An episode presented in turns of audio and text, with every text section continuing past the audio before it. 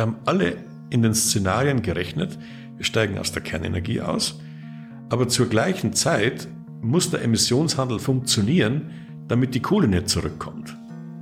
Aber der hat nicht funktioniert.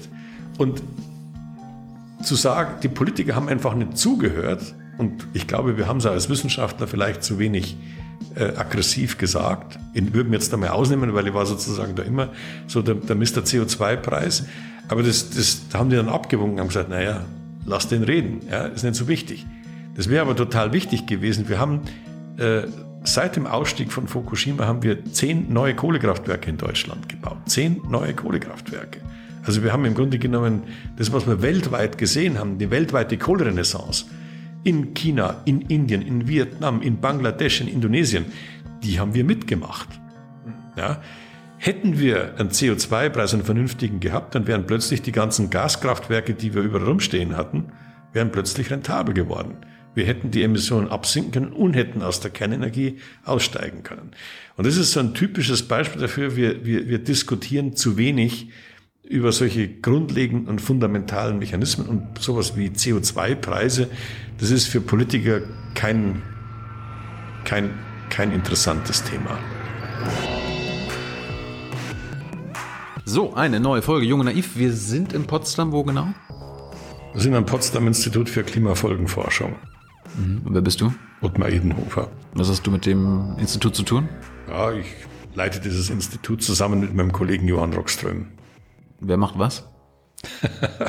Wer macht was, ist eine gute Frage. Wir teilen uns die Arbeit auf. Er macht den naturwissenschaftlichen Teil und ich mache den sozial- und wirtschaftswissenschaftlichen Teil. Habt ihr das ausgewürfelt?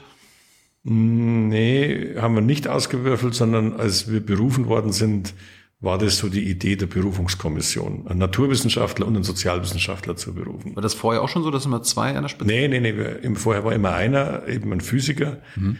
äh, unser Kollege John Schellenhuber, aber dann war man eben der Auffassung, Klima ist so ein großes Problem, das braucht Naturwissenschaft und Sozialwissenschaft und das kann auf hohem Niveau nicht einer verkörpern, sondern dafür braucht es zwei. Wer beruft dich dazu? Ja, das ist ein langes Verfahren. Also da gibt's äh, da gibt's eine Ausschreibung, dann kann man sie bewerben, dann gibt's eine Berufungskommission, die schaut sich dann alle Kandidaten an und dann wird. Äh, das heißt, du hast beworben? Ja, ja. Okay. Ja, ich habe mich beworben. Mhm. Und dann? Ja, dann hat die Berufungskommission irgendwann gesagt, äh, wir würden dich gerne berufen. Und wer ist die Berufungskommission? Ist das, hat die Politik damit zu tun? Nein, nein, nein, nein, nein. Das nein. besteht nur aus Wissenschaftlern. Ah ja. Da zählt nur die wissenschaftliche Qualifikation. Womit hast du sie überzeugt? Das musste die Berufungskommission fragen. Also. Wann war das denn? Äh, das war 2017. Mhm. Ja. Und dann? Naja, dann habe ich 2018 hier angefangen äh, als Direktor. Ich war aber schon vorher, 18 Jahre vorher, habe ich hier eine Abteilung geleitet. Mhm. Was hättest du gemacht, wenn du den Job nicht bekommen hättest? Äh, das, äh, dann hätte was anderes gemacht, dann hätte das Institut, zweite Institut, das ich leite, wäre dann dorthin gegangen. Hm. Liebe Hörer, hier sind Thilo und Tyler. Jung und Naiv gibt es ja nur durch eure Unterstützung. Hier gibt es keine Werbung, höchstens für uns selbst. Aber wie ihr uns unterstützen könnt oder sogar Produzenten werdet, erfahrt ihr in der Podcast-Beschreibung. Zum Beispiel per PayPal oder Überweisung. Und jetzt geht's weiter. Was hast du denn jetzt für Aufgaben? Ja, also was habe ich für Aufgaben? Also zunächst mal, ich muss mich darum kümmern, dass, dass das Institut äh, finanziell gut dasteht. Das ist ja wichtig, auch für die jungen Leute, dass die eine Karriereperspektive haben. Mhm. Das dass einen Parallelrechner kriegen und äh, vor allem, was wichtig ist, ist es, gute Leute zu finden, äh, die hier mitmachen wollen, brillante Wissenschaftler. Das ist so meine Aufgabe. Dann würde ich sagen, Forschung voranzutreiben, also zu gucken, in welche, in welche Bereiche wollen wir eigentlich gehen, wo wollen wir, wo wollen, welche öffentlichen wissenschaftlichen Debatten wollen wir führen. Und dann gibt es einen nicht unerheblichen Bereich, den ich mal so wissenschaftliche Politikberatung nennen würde. Worum geht's da? Wenn, wenn Merkel anruft, äh, hilfst du dann gerne aus, oder was? Äh, wenn Merkel anruft und sagt, sie möchte hierher kommen und möchte sie über, über, die Klima, über den Klimawandel und über die Klimapolitik informieren, dann machen wir das. Wie oft ist das schon vorgekommen? Das war im letzten Jahr, dass sie hier war. Und äh, äh, ja, und ab und zu haben uns im vergangenen Jahr mal im, äh, zweimal im Kanzleramt und äh, einmal in der CDU-Bundestagsfraktion äh, gesehen. Wie, wie, wie läuft sowas ab mit konservativen Politikern? Ja, das wie mit konservativen Politikern, das ist nicht so viel anders wie mit anderen Politikern. Äh, denn damals, äh, 2019, da war schon klar, dass, jetzt, dass es jetzt um das Klimapaket geht. Mhm. Und manche, ähm, also manchmal wird das Gefühl, dass sie Umweltpolitiker äh, unterscheiden sie von den Wirtschaftspolitikern am meisten. Umweltpolitiker in der SPD, in der CDU und auch bei den Grünen, die haben manchmal mehr Gemeinsamkeiten mhm. als Umwelt- und Wirtschaftspolitiker in einer Partei. Aber das ändert sich jetzt. Und das hat sich schon in der CDU verändert, weil da hat es natürlich viele gegeben, die das befürwortet haben. Manche sind da skeptisch gewesen. Ja, und dann gibt man dann ein Statement ab, hält einen Vortrag und dann gibt's jede Menge Fragen. Und dann muss man, und die Fragen sind manchmal schwierig zu beantworten. Was war die schwierigste? Was war die schwierigste? äh, ist das, was Sie vorschlagen, nicht am Ende des Tages für die ärmsten Haushalte am belastendsten und verliert die Wirtschaft nicht am Ende doch an Wettbewerbsfähigkeit? Hm. Wettbewerbsfähigkeit ist immer so ein Schlagwort, ne? Also gerade so in der heutigen Zeit, wir stehen vor einer Klimakatastrophe. Klar, man kann, man kann natürlich immer alles mit, mit so Totschlagargumenten, aber ich glaube, der Punkt ist, äh, Jedenfalls ist es für mich wichtig, äh, das würde ich genauso machen, jetzt wenn ich bei der Linkspartei wäre oder bei den Sozialdemokraten. Ich glaube, man muss auch dann, wenn man glaubt, dass es ein vorgeschobenes Argument ist, muss man den, den wahren Kern rausfiltern und den auch beantworten. Was ist denn der wahre Kern bei der Wettbewerbsfähigkeit? Na, der wahre Kern bei der Wettbewerbsfähigkeit ist, dass wenn, wenn äh, wenn die deutschen Unternehmen alleine belastet werden würden mit einem hohen CO2-Preis und der Rest der Welt würde nicht mitmachen, dass dann zumindest das Risiko wäre, dass sie ihre Wettbewerbsfähigkeit verlieren. Sagen wir mal Stahlwerke. Und das ist dann nicht nur ein Thema der CDU, das ist dann auch ein Thema der Gewerkschaften, das ist auch ein Thema äh, der Sozialdemokraten. Also da hat man dann plötzlich ganz, das hat dann verschiedene Namen. Bei den einen heißt es Wettbewerbsfähigkeit, bei den anderen heißt es Arbeitsplätze. Aber darauf muss man eine Antwort geben. Und genauso auf die Frage, ähm, denn das eigentlich, wenn die CO2-Preise steigen, werden dann die armen Haushalte überproportional belastet. Und das ist so. Zunächst werden die überproportional belastet. Dann muss man sich was überlegen, wie man das, äh, wie man das Problem lösen kann.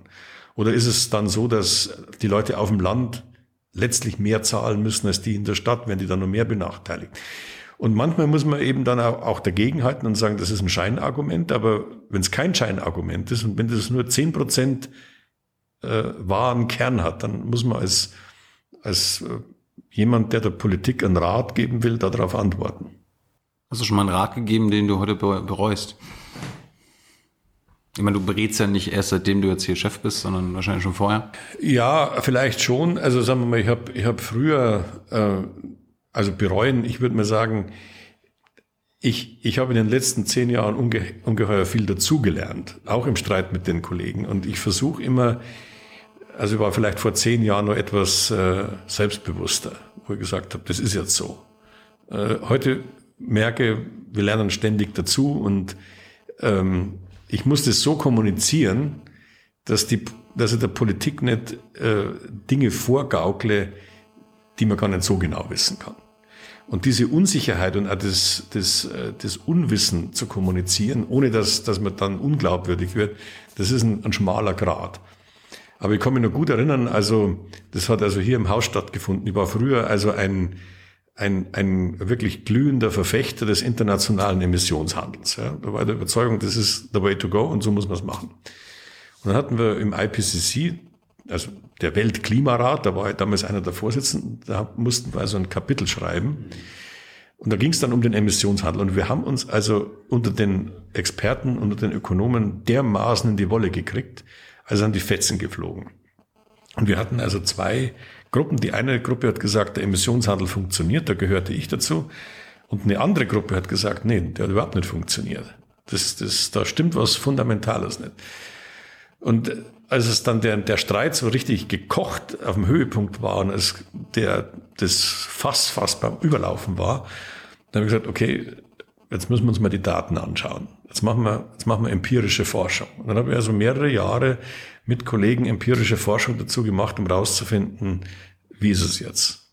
Und das hat mir sehr, sehr gut getan. Das heißt, deine These musstest du revidieren oder? Auf jeden Fall entscheidend modifizieren, weil ähm, was war was war falsch? Wo, welche Prämisse war? Naja, also der Punkt war ja, dass damals äh, im Nachgang zur, zur großen Finanzkrise der Preis im Emissionshandel im Keller lag. Mhm. Und der Preis war so gering, dass der eigentlich kaum Lenkungswirkung hatte. Ja, also, also der Emissionshandel sollte ja dazu dienen, dass wenn der Preis steigt, dann sollten die, die Kohlekraftwerke vom Netz gehen. Das war ja so die Idee. Und jetzt ist der Preis ganz niedrig gewesen. Mein Argument damals war, da ich, wenn der Preis niedrig ist, ist er halt niedrig. Das heißt also mit anderen Worten, es gibt so viel technischen Fortschritt. Es ist alles so billig geworden. Wo liegt das Problem? Die Emissionen sinken, ja, was ja stimmte. Aber wenn, wenn das so, billig zu haben ist, was regt ihr euch auf? Und die andere, die anderen Kollegen haben gesagt, nee, das stimmt ja nicht. Äh, solche Preise im Emissionshandel, die werden ganz stark von politischen Erwartungen beeinflusst. Ja. Und das müsst, das müsst ihr euch mal genau angucken. Das kann nicht der technische Fortschritt sein. Das kann nicht, wie die Ökonomen sagen, an den Fundamentaldaten liegen, sondern das muss an was anderem liegen. Und dann haben wir eine Untersuchung gemacht, wo wir festgestellt haben, in der Tat, also mit technischem Fortschritt bei den Erneuerbaren lässt sich das nicht erklären sondern das, das hat ganz viel mit politischen Erwartungen zu tun. Nach der Finanzkrise waren Überschussmengen an Zertifikaten auf dem Markt. Die Händler waren verunsichert und die haben jede Äußerung der Kommission, haben die dann versucht zu interpretieren und haben äh, und die haben die immer so interpretiert, dass sie gesagt haben, auf diesem Markt, da wird es keine Knappheit mehr geben. Und dann äh, haben wir, bin ich eben dann nach mehreren Kongressen und Diskussionen und Publikationen dann habe ich gesagt, okay, wir müssen jetzt in diesen Emissionshandel einen Mindestpreis einführen. Wir müssen also den Emissionshandel so ausgestalten, dass er eher so wirkt wie eine Steuer. Und äh, ja, das ist so ein Beispiel, wo man eben durch empirische Untersuchungen, durch Nachdenken dazulernt. Und das muss man dann eben auch dann äh, in der Politikberatung mit einfließen lassen. Kannst du kurz erklären, was, wie ein Emissionshandel funktioniert? Ja, das ist recht einfach. Also äh, ein Emissionshandel, der funktioniert so, äh, ich sage jetzt mal, die Politik, kann die Kommission sein, kann auch die Regierung sein, die legt eine Obergrenze für Emissionen fest und sagt, in dem Jahr X darf nur so viel emittiert werden. Sagen wir mal, im Jahr 2030 darf 100 Kilo CO2 emittiert werden. Sagen wir 100 Einheiten, dann braucht man 100 Einheiten. 100 Einheiten. Dann brauchen okay. wir nicht über Tonnen oder über Kilo. Okay, okay. So. Äh, und ich sage jetzt in dem Jahr 100 und dann im nächsten Jahr 90 und dann fällt, fällt es so ab bis, bis null, bis wir null Emissionen haben. Das kündige ich jetzt als Politiker an. So, und äh, das ist eine schöne Ankündigung, aber was dann gemacht wird, ist, dass man sagt, in dem Ausmaß, in dem wir die 100 festlegen, die 100 Einheiten, geben wir ein Zertifikat aus. Also alle Unternehmen, die jetzt äh, emittieren, die müssen ein, ein, Zertifikat haben. Und meistens ist es so, dass man das am Anfang sogar schenkt. Könnte das auch versteigern, aber am Anfang verschenkt man das denen. Das heißt also, die Unternehmen haben heute 100, 100 Einheiten und dann schenkt man denen die 100 Einheiten und sagt denen aber, damit ihr das wisst, im nächsten Jahr sind die, geht es auf 90 runter. Ja. So, was machen jetzt die Unternehmen? Die haben jetzt diese Zertifikate äh, dann entsteht am Markt ein Preis. Warum entsteht da ein Preis? Naja, weil das Unternehmen äh, möchte Umsätze machen und weiß, im nächsten Jahr mit 100 komme ich da vielleicht gar nicht zurecht, ich brauche 120. Also gehen die auf den Markt und wollen 20 Zertifikate kaufen. Aber weil die Zertifikate in ihrer Menge begrenzt sind, muss es jetzt irgendjemanden geben, der, der, acht, der verkauft und das heißt, der die Emissionen von 100 auf 80 reduziert. Also der, derjenige, der, der keine Idee hat, wie er Emissionen reduziert, der muss zahlen, der andere kriegt Geld dafür. Das ist die Idee des Emissionshandels. Das heißt also, die handeln und damit kriegt derjenige, der besonders innovativ ist, der kann auf dem Markt Geld verdienen, das er sonst nicht verdienen kann, und der, der Emissionen produziert, der muss zahlen. Und dann entsteht ein Preis. Und, und je, je, je stärker diese Menge abgesenkt wird, umso, äh, umso höher ist dann der Preis.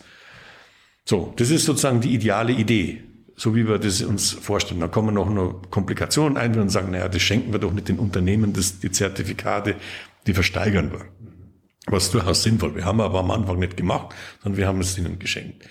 Und das Schöne daran ist, die Politik kontrolliert die Menge, ne, sagt heute 100, morgen 90, übermorgen 70 und irgendwann ist es null. Das heißt also, da kann, da kann man nicht vorbeigehen. Aber dadurch, dass die Unternehmen handeln können, vermeidet der am meisten an Emissionen, äh, der, der das am besten kann. Der, der die besten Technologien und der verdient auch am meisten. Und das heißt also, der, der, die, dadurch sinken die Kosten der Emissionsreduktion. Was wir behaupten ist, die, die Menge an, die Art und Weise, wie wir die Emissionen reduzieren, ist dann am Schluss, am Ende des Tages die kostengünstigste. Jetzt gibt es aber den Emissionshandel schon einige Zeit und hat jetzt nicht zu dem geführt, was wir uns jetzt wünschen. Oder? Ja, nicht ganz. Also das muss man sagen, der Emissionshandel hat immer dazu geführt, dass die Emissionen in Europa abgesunken sind. Im, im, im, im Stromsektor und im Industriesektor. Das hat er schon geliefert. Also wir haben ja sinkende Emissionen.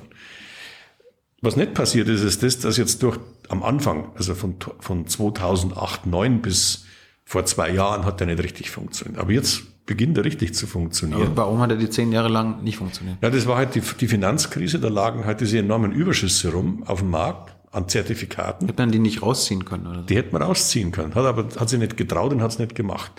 Und dadurch ist der Emissionshandel nicht ein Markt geworden, um die besten Technologien ausfindig zu machen.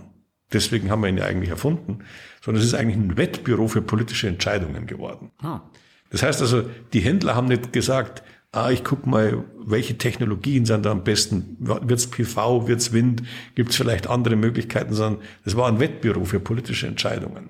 Das heißt also, die haben gewettet drauf, werden die Politiker die Zertifikate rausnehmen, werden sie es nicht tun. Und jede Äußerung der Kommission hat dann in diesem Wettbüro zu, äh, zu interessanten Ergebnissen geführt, aber nicht dazu, dass, dass, dass, dass der Preis dann tatsächlich für die Investitionsentscheidungen wichtig war. Und dann hat, sie eine, hat man eine Reform durchgesetzt, die de facto dazu geführt hat, dass die Zertifikate so abgesaugt worden sind mit so einer Art Staubsauger. Jetzt steigen die Preise und was stellen wir fest? Der Emissionshandel wirkt fantastisch. Äh, die Tatsache, dass wir jetzt äh, einen relativ zügigen Kohleausstieg erleben werden in Deutschland, weit ambitionierter als das, was die Kohlekommission beschlossen hat, ist der Tatsache zu verdanken, dass der Preis im Emissionshandel steigt. Wer musste sich ein, so, ein, so ein Zertifikat kaufen äh, in der Vergangenheit? Wer sollte sich alles ein Zertifikat kaufen? Na, jeder, es, es musste immer jeder sich ein Zertifikat kaufen, der emittieren will. Also ich, für jede Tonne, die ich emitiere. Ja, aber wenn ich ein Auto habe, muss ich mir auch kein Zertifikat Ja, aber die, der, der Verkehrssektor ist ja noch nicht im Emissionshandel. Also das, es ist nur, ne? ja, also es ist nur der Stromsektor und der Industriesektor ist im Emissionshandel. Warum nur die? Äh, das ist eine sehr gute Frage. Das hat man deswegen gemacht, weil man damals der Auffassung war, man kann das eigentlich nur im Stromsektor machen. Im Stromsektor gibt es viele Alternativen. Äh, da gibt's, da kann man mit Gaskraftwerken, da kann man mit Steinkohle, mit Braunkohle, äh, mit PV, mit Wind. Da gibt's ganz viele Alternativen und deswegen ist es nicht sehr teuer. Und die Unternehmen haben viele Alternativen. Also wer kein Kohlekraftwerk äh, mehr baut, der kann ja Windräder aufstellen. So war die Idee. Dagegen den Verkehrssektor, den Wärmesektor, den Gebäudesektor haben die Leute gesagt, oh, das ist, das ist schwierig. Denn da was zu machen, das ist sehr, sehr schwer. Da lassen wir mal die Finger davon. Man hat dann schon Regulierung gemacht, aber, aber nicht mit Preisen, sondern man hat das mit, mit Vorschriften gemacht oder mit Technologiestandards und so weiter. Das war so die, die Grundidee. Aber jeder, der im Stromsektor jetzt äh, emittiert, also da kommt jemand und sagt, äh, wie viel hast du emittiert, zeig mir, wie viele Zertifikate du hast. Also man muss für jede Tonne, die man emittiert, ein Zertifikat vor. Aber wenn ich jetzt angenommen so ein Stromproduzent bin und äh, du kommst an, bist der Kontrolleur und ich sag, ich habe jetzt hier elf Tonnen ja. CO2 emittiert. Ja. Du, dann stellst du fest, ich habe aber nur für zehn Tonnen Zertifikate gekauft. Was passiert dann? Dann, dann kriegst du eine Strafe von mir. Wie hoch ist sowas? Ich weiß jetzt gar nicht genau, tut, wie hoch. Tut das dem Unternehmen weh oder ja, ja, ist das, na, so, so? Nee, nee, das ist, das ist schon, also die, die, das muss stimmen sozusagen. Also es kann jemand nicht einfach emittieren, ohne dass er nicht ein Zertifikat vorweisen kann. Das, das, das hat ja einigermaßen funktioniert, ja. weil das ist ja leicht zu, nachzuprüfen, äh, wie viel Kohle jemand verbrennt und wie viel Öl und wie viel Gas.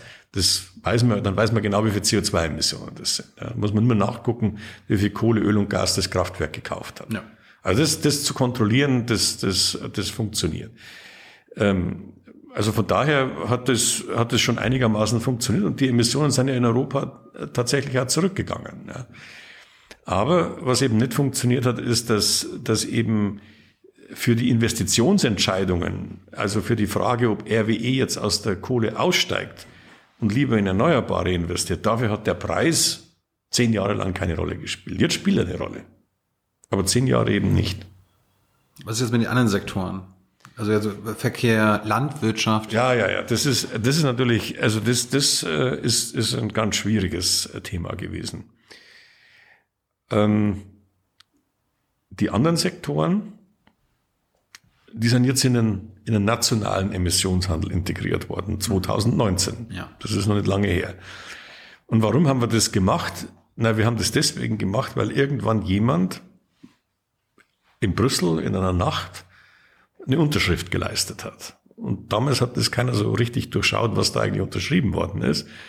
Da ist nämlich unterschrieben worden, dass, äh, das heißt die Europäische Lastenverteilungsordnung, dass wir, also wir heißt Deutschland, aber auch die anderen EU-Mitgliedstaaten, nicht nur wir, alle EU-Mitgliedstaaten, in einem gewissen Umfang ihre Emissionen im Verkehrssektor, im Wärmesektor, im Gebäudesektor und in der Landwirtschaft reduzieren müssen. Wenn sie das nicht tun, dann müssen sie sich bei den anderen EU-Mitgliedstaaten Zertifikate kaufen. Ja? Und das, das war die Vermutung von uns, Experten, aber in der Politik, das kann sehr, sehr teuer werden. Warum? Weil die anderen Mitgliedstaaten ja auch reduzieren müssen. Das heißt also, von denen was zu bekommen, das könnte sogar sein, dass wir von denen gar nichts kriegen. Da will keiner ein Zertifikat abgeben dann. Ja? Genau. So, und deswegen ist die Bundesregierung 2019 plötzlich sehr, sehr aktiv geworden, als die gemerkt haben, äh, diese europäische Lastenverteilungsordnung, da müssen wir was machen. Und ähm, das war ne, nein, nein, nein, das war, das war der entscheidende Punkt. Das war die Ansage, wir, wir werden die europäischen Verpflichtungen nicht äh, nicht killen, sondern wir werden die erfüllen. Mhm. Das war die klare Ansage der Kanzlerin. Also das werden wir nicht tun. Und dann kam noch Fridays for Future dazu. Mhm. Äh, die waren, haben, haben Druck gemacht und haben auf den Putz gehauen. Aber es waren schon diese beiden Aspekte, diese europäische Lastenverteilungsordnung äh, und Fridays for Future, die also einen gewaltigen Druck da ausgeübt haben. Jetzt musst du verraten, wer die Unterschrift geleistet hat unter der also Lastenausgleichsverordnung. Ich, ich weiß es ehrlich gesagt nicht. Ich weiß nicht genau, wer die wann unterschrieben hat, aber jedenfalls war es so, dass die lange vor sich hingemottet hat und irgendwann äh, haben wir kollektiv festgestellt, Mensch, da, da, da, ist doch, da ist doch irgendwas, das müssen wir uns doch nochmal genauer angucken. Also ich weiß nicht, wer die, wer die genau unterschrieben hat. Und ich weiß auch nicht genau, in welchem Bewusstseinszustand derjenige war. Jedenfalls war das lange Zeit gar nicht so richtig im, im Bewusstsein. Vielleicht nochmal äh, kurz nochmal zum Emissionshandel. Jetzt, wie er jetzt ist, bist du damit zufrieden? Und was wäre dein Idealmodell? Naja, ganz zufrieden bin ich nicht, weil diese, dieser Staubsauger, der also da diese Zertifikate absaugt, der, der, der ist so kompliziert zu bedienen, dass man nie genau weiß, ob das dann am Ende zu, zu dem richtigen Ergebnis führt. Also Wer bedient das, den? Den bedient im Kern die EU-Kommission, aber der, der, der ist so konstruiert, dass der manchmal Dinge macht, die selbst derjenige, der den Staubsauger bedient, nicht so richtig versteht. Ja. Geschweige denn, geschweige denn diejenigen, die dann auf den Märkten äh, handeln. Also das versteht, das ist zu kompliziert. Also der sollte nur saugen. So. Ja, ja, das, das denkt man sich. Und das ist halt natürlich auch, was man lernt in der, in der, in der Politikberatung.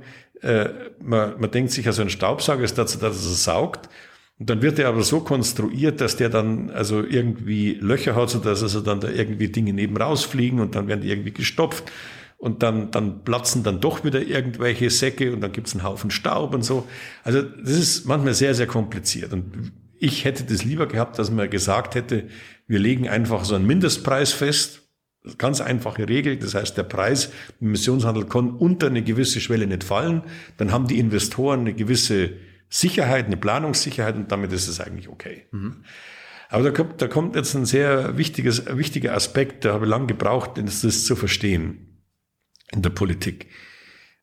Also ich finde, ein Kernproblem der Politik ist äh, das, was man so Selbstverpflichtung nennt. Politik kann sich ganz schwer selber verpflichten. Also das wissen wir ja selber von uns, dass äh, wenn ich mir vornehme, ich möchte jetzt joggen oder ich möchte abnehmen, das ist eine ganz schöne da muss man den Schweinehund überwinden und ich muss mich verpflichten. Also da muss man auch irgendwas überlegen, dass ich dann regelmäßig das mache. Klar. Ja.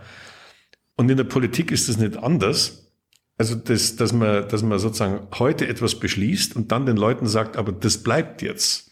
Und, und selbst wenn es dann ein bisschen schwierig wird, weil warum muss die Politik das sagen? Naja, da sitzen Leute draußen, die die Investitionen tätigen für die nächsten 10, 20 Jahre. Die wollen dann schon wissen, ja, und in zwei Jahren ändern sie die Rahmenbedingungen wieder. Ja. Und die Wirtschaft ist eigentlich bei der Klimapolitik fast ein bisschen weiter als die Politik, weil die jetzt sagen, wir wollen, wir müssen, aber jetzt bitte legt mal die Rahmenbedingungen fest, auf die wir uns verlassen können. Und diese Verlässlichkeit der Rahmenbedingungen, das ist ein großes Problem. Und ähm, mit dem Mindestpreis, den ich da vorschlage, ist es das Gleiche, weil den müsste ja die Politik nicht festlegen für nächstes Jahr, oder nicht für übernächstes Jahr, sondern die müssten den vielleicht für zehn Jahre festlegen. Und das, das, diese Langfristigkeit, diese langfristige Perspektive, das ist ein großes Problem für die Politik, jedenfalls in Demokratien. Was wäre denn dein Mindestpreis? Ja, also wir haben damals irgendwie gesagt, so wir könnten bei 30, 40 Euro anfangen, wo der Preis jetzt ist und der müsste dann ansteigen.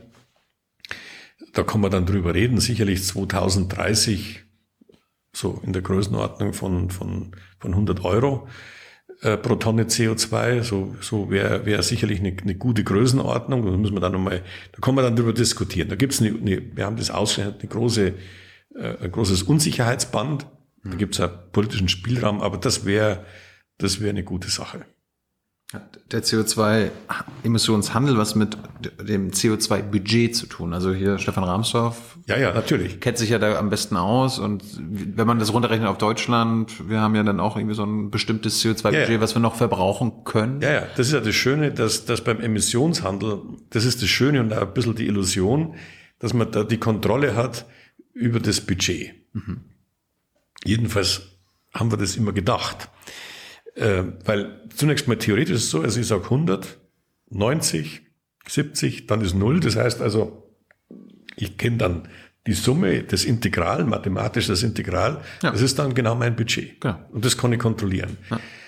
Jetzt ist es aber so, äh, so ganz einfach ist es nicht. Denn natürlich sagt ein Naturwissenschaftler, legt doch das Budget fest, dann ist alles okay. Für den Investor, also für denjenigen, der in einer Bank ein, ein ein Windprojekt prüfen muss, für denjenigen, der sich überlegt, soll er in Gas oder in Kohle investieren, ist das Budget unwichtig. Für den ist nur eines wichtig, wie hoch ist der CO2-Preis. Ja.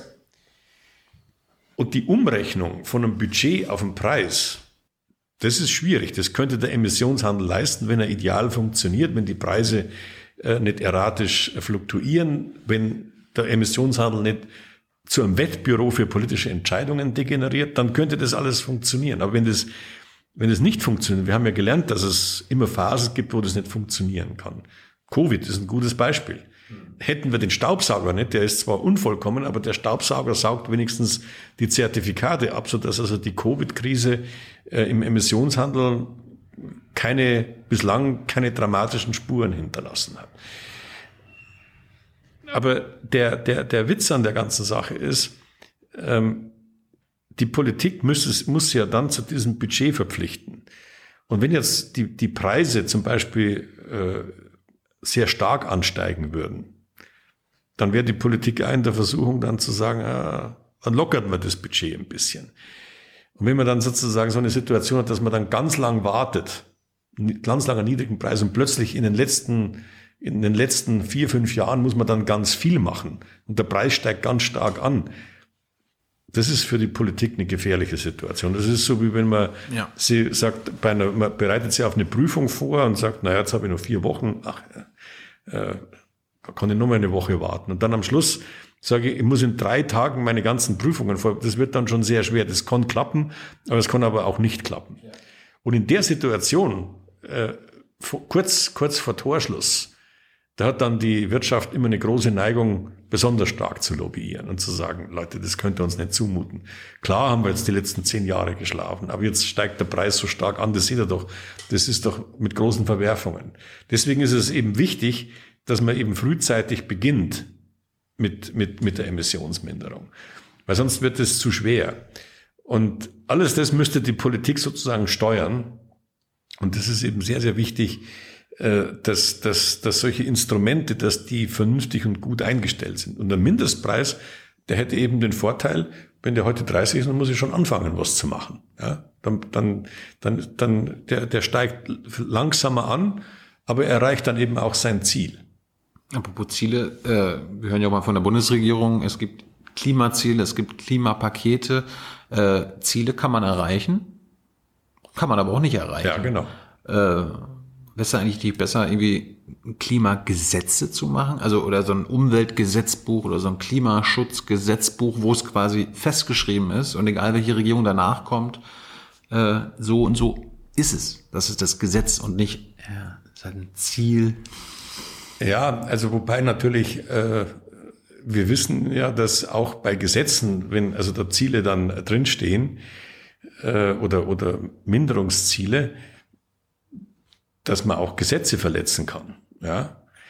Ähm, also ich finde, wir haben ja das bisher eigentlich so gemacht. Wir haben, wir haben Ziele angekündigt, haben die Ziele dann nicht erreicht und haben gesagt, na gut, dann machen wir einfach noch ehrgeizigere Ziele. Das war ja unsere Strategie. Wir haben ja nie gesagt, naja, das geht nicht, sondern wir haben gesagt, machen wir noch ehrgeiziger. Aber was wir nie gemacht haben, ist, wir haben viel zu wenig darüber diskutiert, mit welchen Instrumenten sollen das eigentlich passieren.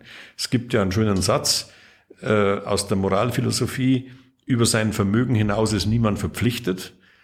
Das heißt also, wenn eine Regierung feststellt, ja, tut uns leid, aber die Ziele, die kann man einfach nicht erreichen, dann ist sie ja nicht verpflichtet, die zu erreichen. Das heißt, man muss eigentlich dafür sorgen und die Regierungen dazu bringen, das über die Mittel nachdenkt, über die Instrumente. Das tun wir viel zu wenig. Wir reden ständig darüber, dass wir die Ziele nicht erreicht haben. Wir müssen darüber nachdenken, haben wir denn eigentlich die richtigen Instrumente zur Hand? Das ist die Debatte, die wir jetzt führen. Über welche, über welche Instrumente reden wir gar nicht? Über die wir vielleicht reden sollten? Na, wir reden, wir reden relativ wenig, äh, jetzt in dem letzten Jahr ein bisschen mehr, aber wir haben ja zehn Jahre über den CO2-Preis nie geredet. Also nur mal ein Beispiel.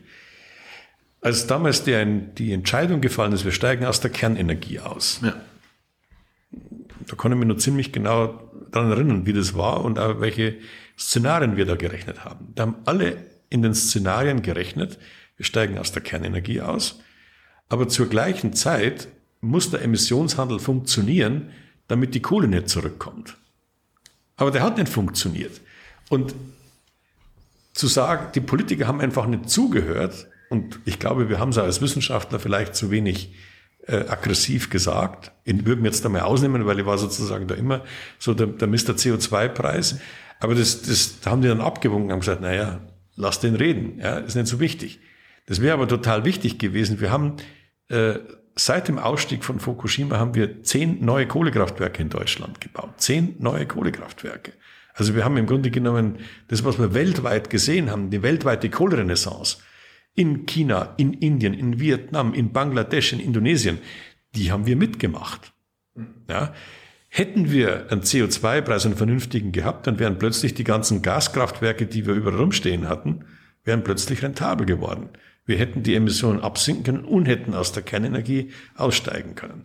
Und das ist so ein typisches Beispiel dafür, wir, wir, wir diskutieren zu wenig über solche grundlegenden und fundamentalen Mechanismen und sowas wie CO2-Preise, das ist für Politiker kein, kein, kein interessantes Thema.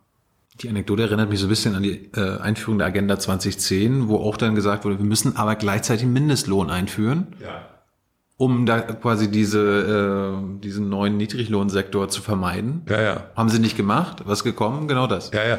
Also das ist, das ist eben auch wichtig. Also in, das habe ich auch gelernt, bitter gelernt. Äh, in der Politik kommt es auf die Details an. Äh, das sieht man jetzt gerade äh, bei der EU, also bei dem Green Deal.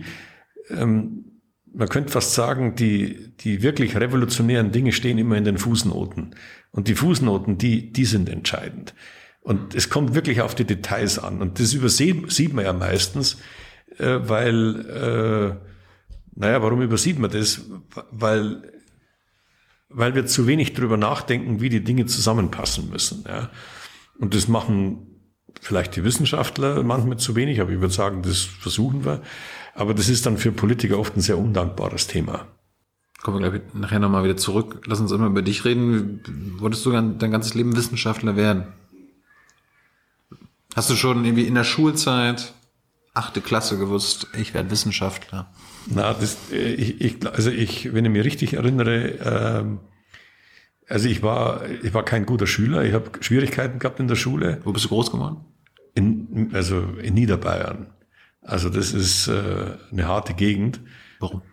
Naja, also Niederbayern, das war, äh, also in meinem, in meinem Heimatdorf, da hat die, die CSU 80 Prozent gehabt. Das war konservativ, äh, katholisch. Wir hatten damals äh, bedeutende Kabarettisten hervorgebracht, aber das war ja eine Art geistiger Notwehr. äh, ähm, also äh, von daher, das, das, da bin ich groß geworden, in einem, in einem sehr kleinen Ort. Und ich habe mir sehr früh, äh, glaube ich, für zwei Sachen interessiert. Also was mir immer sehr begeistert war Biologie. Also ich, ich äh, konnte dem unglaublich viel abgewöhnen. Ich wollte eigentlich Biologe werden, aber ich wusste gar nicht genau, äh, wie man das macht. Ich bin, habe einfach mich dafür interessiert und habe dann später mal festgestellt und gelernt, dass derjenige, der die Evolutionstheorie entwickelt hat, Charles Darwin war. Und dann haben wir gedacht, naja, also sowas wie der, das würde ich gerne machen.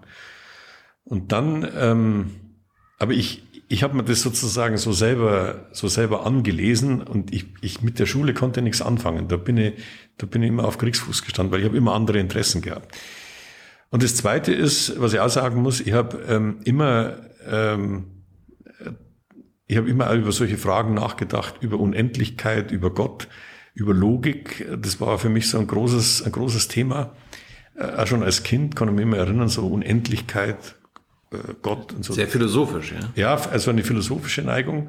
Und ich wollte das immer zusammenbringen. Und ich wusste nicht, wie ich das machen soll. Hm. Aber das war sozusagen, also von daher habe ich gar nicht so viel über Berufe nachgedacht. Meine Zeit lang habe ich mich sehr interessiert für, für Forstwissenschaft, da habe ich dann alles gelesen und wollte Förster werden. Aber das hat sich dann alles wieder so, äh, so, ähm, äh, hat sich dann wieder aufgelöst, weil, weil sozusagen, weil mir diese geistigen Interessen so gefangen genommen haben, ja. Was wollten deine Eltern, was du wirst? Meine Eltern, die wollten, also mein Vater war Unternehmer, mein Vater wollte unbedingt, dass ich das Unternehmen übernehme. Was hat er gemacht? Äh, mein Vater, der hat, es war, also wir hatten zunächst mal, als ich Kind war, so ein, so ein Landkaufhaus. Ja, so, da konnte man alles. Tante Emmerladen oder was? Nein, nein, nein, es war ein Kaufhaus, also es war groß, ein großes Kaufhaus, da konnte man also Lebensmittel kaufen, Stoffe, äh, Kurzwaren, äh, Ganz früh war da noch sogar ein kleines Bankgeschäft mit dabei. Also es war so, so äh, und das, äh, als ich da dann groß geworden bin, das ging dann, das ging dann bergab. Das hat sich nicht mehr gelohnt. Also meine Familie war so auf dem, äh, so auf dem sozialen Abstiegspfad. Meine Großeltern hatten Schulden und so. Und dann kam mein Vater und der hat die Idee gehabt, der hat gemerkt, äh, mit dem Landkaufhaus, das, da, da kann man, da kann man ein bisschen Effizienzressourcen äh, heben, aber das wird nichts mehr. Und dann hat er also angefangen, so Textildiscount zu machen, also so Billigtextilien, hat dann Filialen gegründet und dann äh, war, ging das bei uns wieder bergauf. Und mein Vater wollte halt, dass, dass ich das dann übernehme. So eine Art H&M oder was? Ja, genau, so NKD, so, so, also ein bisschen, bisschen niedrigpreisiger als H&M. Das war damals eine, eine, eine interessante Idee und dann hat er halt also das gemacht und dadurch äh, äh, ist, ist ist es der Familie besser gegangen, meinen Großeltern besser gegangen. Aber man hat dann also sozusagen so die ganzen äh, Leiden und, und äh, Erfolge so einer Unternehmerfamilie miterlebt, äh, was, was ich als, als Kind unglaublich belastend fand. Und die Mutter Hausfrau?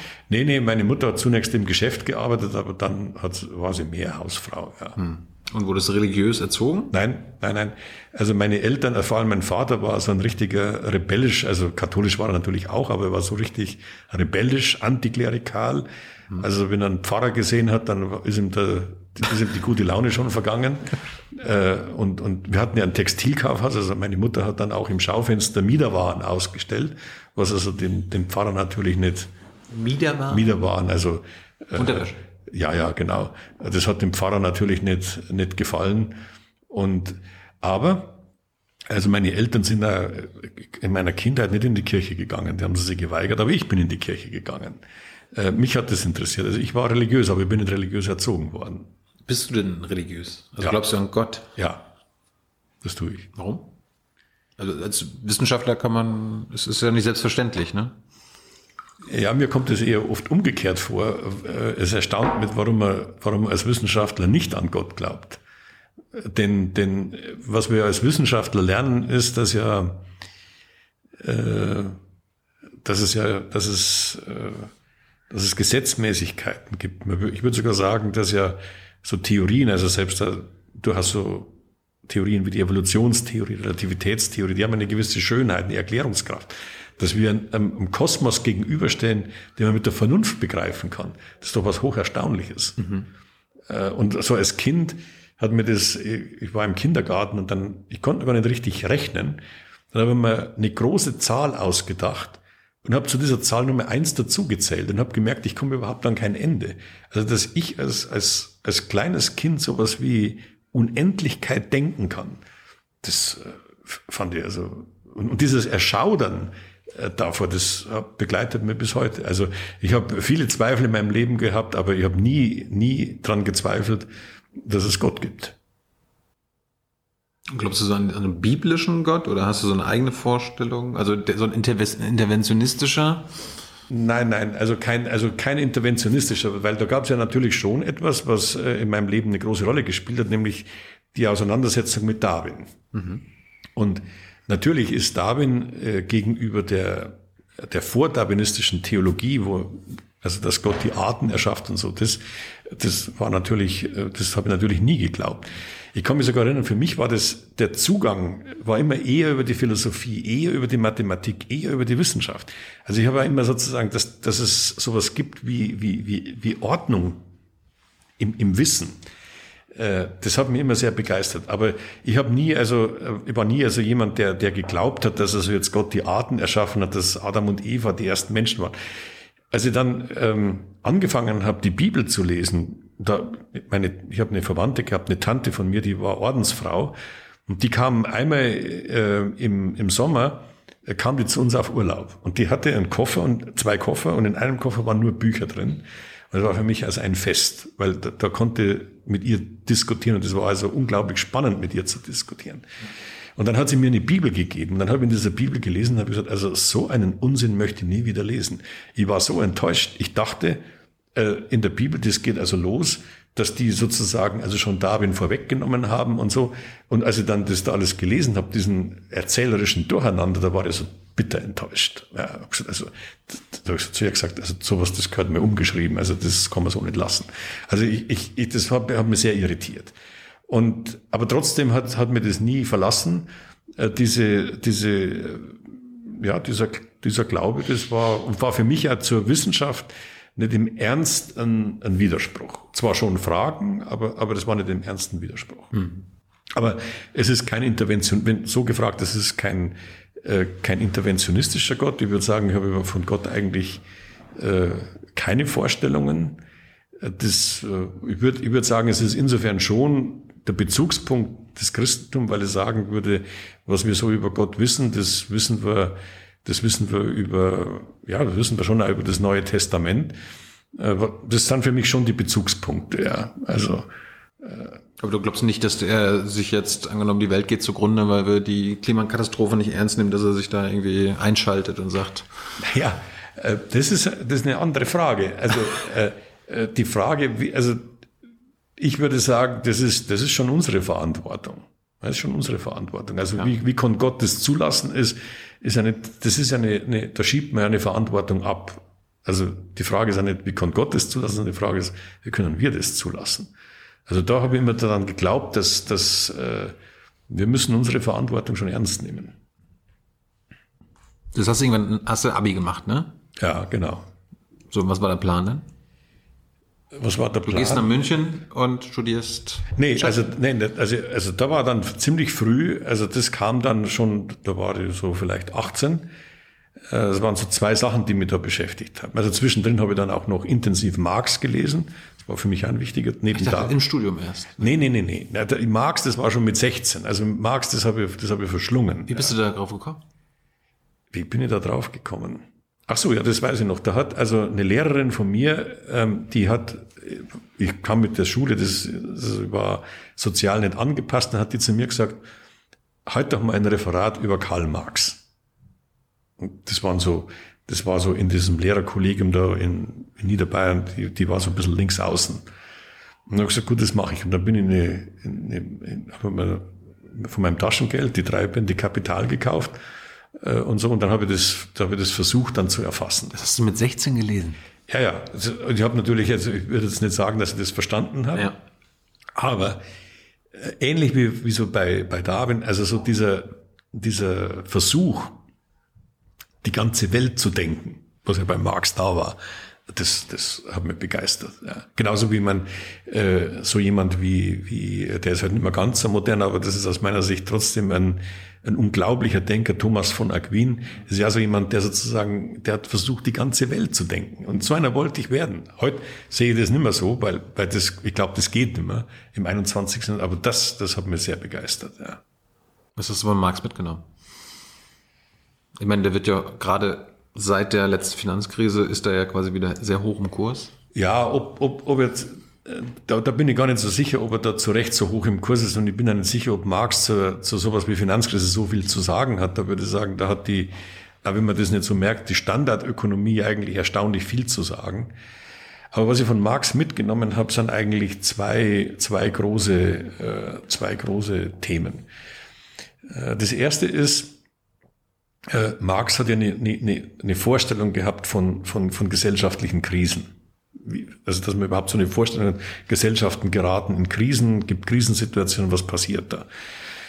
Äh, eben tendenzielle Verfall der, der Profitrate, womit hängt das zusammen? Dann, dann auch die, diese ganze Vorstellung, äh, man muss verstehen, was die Akteure wir würden heute sagen, ihre Anreize haben. Mehr hat gesagt, in welcher Klassenlage sie sind. Ja, als moderne Ökonomie würden eher sagen, was haben die eigentlich für Anreize? Das ist gar nicht ein moralisches Problem, ob jemand Proletarier oder Kapitalist ist, sondern es ist, es ist ein, ein Thema der Anreize.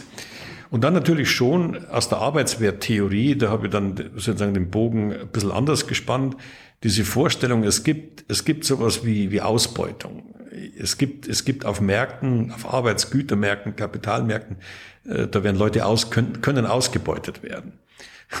Ich habe dann damals meinen Vater, glaube ich, also äh, an den Rand äh, der, der, der, der Verzweiflung gebracht, dass er dann in seiner Firma die Ausbeutungsrate da berechnet hat. Aber er hat sich das, er hat wie, wie hast du das berechnet? Ich habe das nicht berechnet. Das war, das ist ja klar. Also es ging halt um die Frage: Ist, ist dein Gewinn nicht ein vorenthaltener Lohn der, der, der Angestellten und so? Ja, ja. also, also äh, er hat darauf reagiert. Ja, er hat. Hat er die Löhne erhöht? Er, also mein Vater war, war wirklich ein hervorragender Arbeitgeber. Also das muss man wirklich sagen, das war ein sehr anständiger Mensch. Und er hat die Leute gut behandelt und hat die auch gut bezahlt. Und als er aufgehört hat, kamen viele Leute und haben, haben sich bei ihm bedankt. Also war, also das hat, muss man sagen, also der hat, war schon ein Vorbild von großer Fairness. Und das war für uns ein ganz großes Thema. Also sozusagen, kann man das eigentlich anständig machen? Ich habe dann damals zu ihm gesagt, äh, natürlich waren hitzige Debatten, aber er hat die mit mir geführt. Also er hat dann nicht, er ist da nicht eingeknickt und hat nicht gesagt, Schluss jetzt, sondern er hat die Debatten mit mir geführt. Und dann habe ich in der Wut habe ich gesagt, und ich werde dir nochmal zeigen, man kann ein Unternehmen ganz anders führen. Und das habe ich dann auch gemacht. Ich habe dann mit 18 so ein Unternehmen im Gesundheitswesen gegründet und das war dann so ein gemeinwirtschaftliches Unternehmen ohne Gewinn und so. Aber da habe ich auch viel gelernt. Nämlich, was ich da gelernt habe, ist, dass, dass natürlich jede, jede Auseinandersetzung mit der Ökonomie uns vor Fragen stellt, die ganz unabhängig von der Frage sind, wie man wie, wie, man, wie man das, äh, die Ergebnisse verteilen. Ja? Also auch, auch eine sozialistische Wirtschaftsordnung muss die gleichen Fragen beantworten wie eine kapitalistische. Und das, das denke ich, das habe ich da in der Zeit gelernt. Aber dann, als ich 18 war, ähm, da hat mir dann mein Vater, das werde ich nie vergessen, äh, da hat er mich mitgenommen in, da in sein Büro der Firma und dann hat er so, so mit mir da so ein Gespräch angefangen und hat gesagt, na, er sagt, also jetzt, was willst du denn jetzt machen? Was hast du denn jetzt vor? Er hat natürlich jetzt erwartet, dass wir mal drüber reden, ich könnte die Firma übernehmen. Und dann habe ich gesagt zu ihm, ja, das ist gut, dass wir drüber reden. Ähm, ich habe mir jetzt entschlossen, bei den Jesuiten einzutreten. Und äh, dann werde ich nie vergessen, dann hat er sich auf seinen Stuhl gesetzt und gesagt, jetzt brauche ich einen Cognac. Ja. Also es war, es war für, mein, für meine Eltern war das das Schlimmste, was ich, was ich hätte machen können. Du hast Marx gelesen und wolltest dann zu den Jesuiten. Ja, genau. genau. Wie, wie kommt das? Naja, also wie kommt das mit den Jesuiten? So ganz, äh, ganz äh, verwegen war das vielleicht gar nicht. Also ich bin ja dann trotzdem, ich habe so eine religiöse Neigung gehabt, ich bin katholisch aufgewachsen. Äh, die Jesuiten, ich habe mir dann so drei Orden angeschaut, so in Bayern gab es viele Benediktinerorden, die dort den ganzen Tag gebetet haben. Das wollte ich nicht. Ähm, dann habe ich mir die Dominikaner angeschaut, ja, und dann halt die Jesuiten. Und dann kam noch dazu, dass ich das damals, 1980 war das, äh, habe im Radio von einem Jesuitenpater gehört, Oswald von Elbräuning, der da total vernünftige Sachen über den Kapitalismus gesagt hat und über die Klassenauseinandersetzung und über die Vermögensbeteiligung der Arbeitnehmer und über die Mitbestimmung und so. Ja, das, so muss man doch drüber nachdenken. Und das war dann sozusagen so, dann habe ich mir angefangen mit den Jesuiten zu beschäftigen und habe dann, äh, hab, hab dann so Exerzitien gemacht, was so geistliche Übungen sind. Und dann war für mich klar, jetzt geht zu den Jesuiten. Vielleicht sollten wir ganz kurz erklären für unsere nicht was, religiös was geistliche Übungen nee, sind. Nee, was sind Jesuiten? Achso, der Jesuitenorden. Ja, der Jesuitenorden. Das, äh, die haben eine Abkürzung, äh, die heißt SJ, das heißt schlaue Jungs, also das sind Leute, die, ähm, die laufen ja nicht mit in Mönchskleidung rum, sondern das, das ist ein Orden nur für Männer. Frauen, der, Frau, der Frauenorden oder der, der, der Teil der für Frauen, das wurde dann schon ganz früh äh, von der Kirche äh, verboten. Aber es war ein, ein, Orden für Männer und die, die haben eine, eine, eine lange Ausbildung, also zwei Jahre geht man da in ein Noviziat, da lernt man beten, meditieren, äh, dann macht man ein Praktikum im Krankenhaus. Ich habe im Gefängnis gearbeitet, äh, im, im Kaufhof, andere von uns in der Industrie. Dann studiert man Philosophie, Theologie und dann noch ein, promoviert man noch in einem, in einem säkularen Fach. Also eine lange, lange Ausbildung. Ähm, und ja, und die Jesuiten, das, das sind Leute, die dann eben den Versuch unternehmen, sozusagen eine Brücke zu bauen zwischen so habe ich mir das damals vorgestellt, zwischen der Welt der Wissenschaft, der Philosophie und der Theologie. Und dieses Dreieck, das hat mir genau interessiert. Und äh, ja, dann, dann äh, wollte er zu den Jesuiten gehen. Was hättest du denn nach der Ausbildung werden können bei denen? Ja, also ich hätte schon, also also angenommen, du wärst jetzt immer noch da. da dann wäre wahrscheinlich, dann wäre wahrscheinlich äh, auf, säße jetzt auf einem Lehrstuhl für Sozialethik würde vielleicht sozusagen sogar auf dem Lehrstuhl sitzen, wo dann El Bräuning gesessen hat. Also ja, da hätte, äh, oder äh, ich habe dann damals mich sogar beworben, noch nach Lateinamerika zu gehen, nach Brasilien, nach Belo Horizonte. Vielleicht wäre ich in Brasilien gelandet, dann hat es mir ein Angebot gegeben, dass ich eine Radioschule in, äh, in, in, in Honduras mache. Also so, so, so irgendwas wäre wär das dann geworden. Hm. Du hast dich dann Heißt das dann auch, wenn du da in so einem Orden bist, dass also Frauen sind No-Go? Das ist ein No-Go, ja. Da, dafür hast du dich auch entschieden? Ja, ja, dafür habe ich mich entschieden. Also ich konnte mir mit, also in 18, 90er Jahre, ich konnte mir vorstellen, eine Familie zu haben, ehrlich gesagt. Also ich wollte, ich wollte, ich wollte Jesuit werden. Aber das kam dann ja irgendwann, oder? Also war, war dann irgendwann, kam dann irgendwann, wenn, wenn du Privates sagst, ja, ja. kam dann irgendwann der Wunsch nach einer Familie und dann ja, bist du ausgetreten, oder? Ja, naja, das war ein bisschen kompliziert äh, mit dem Austreten. Also zunächst mal war ich dann im Noviziat, das war eigentlich eine ganz gute Zeit, da habe ich dann im da war im Jugendarrest, also bin ich, bin ich, habe ich mit den, mit den äh, Jugendlichen da im, im Arrest gearbeitet. Das war immer ganz lustig. Da, die habe ich dann ich erwirkt, dass ich mit denen einmal in der Woche raus dürfte. Der dürfte die ins Noviziat mitnehmen. Ja, das hat mir der Richter da erlaubt. Also da habe ich dann praktisch dann ein Jahr oder anderthalb Jahre da mit denen gearbeitet. Äh, dann, dann in der Philosophie kam dann so eine gewisse Enttäuschung, wo man gedacht hat, naja, also so brillant ist es jetzt auch nicht. Und in der Theologie, und dann in der Theologie bin ich dann ähm, Leiter einer, einer, einer humanitären Organisation in Bosnien und in Kroatien geworden. Das war damals Bürgerkrieg. Waren bizarre, bizarre Umstände, wie ich da dazu gekommen bin, aber jedenfalls war ich dann Leiter dieser Flüchtlingshilfe und bin dann immer zwischen, äh, zwischen Frankfurt und äh, Sarajevo und Zagreb da hin und her gependelt, um das zu organisieren. Aber irgendwie sollte dann die Theologie noch fertig machen. Und da in dieser ganzen Phase dieser, dieser, das, das zu sehen, so ein Land im Bürgerkrieg, so dieser Zusammenbruch der Zivilisation, zu sehen, wie dünn dieser Firn der Zivilisation ist, also das hat mich sehr verstört. Das hat mich sehr, sehr verstört. Und dann so die Überlegung, naja, was ist das jetzt wirklich hier der richtige Platz? Dann habe ich in der Tat äh, dort in der Theologie meine Frau kennengelernt. Aber als ich dann sozusagen meine Frau kenne, meine heutige Frau kennengelernt habe, äh, äh, da war ich eigentlich schon innerlich entschlossen auszutreten. Ging, ging ganz schnell, oder was? Nee, nee, das ging nicht schnell. Das ist mir sehr schwer gefallen. Also ich meine, überhaupt. Ah, echt? Das dauert dann auch noch. Ja, ja, das, das hat mir, das hat mir schon anderthalb Jahre Ringen gekostet. Oh. Nee, das war nicht schnell. Das war nicht schnell. Ich bin bei, ich bin kein schneller Mensch.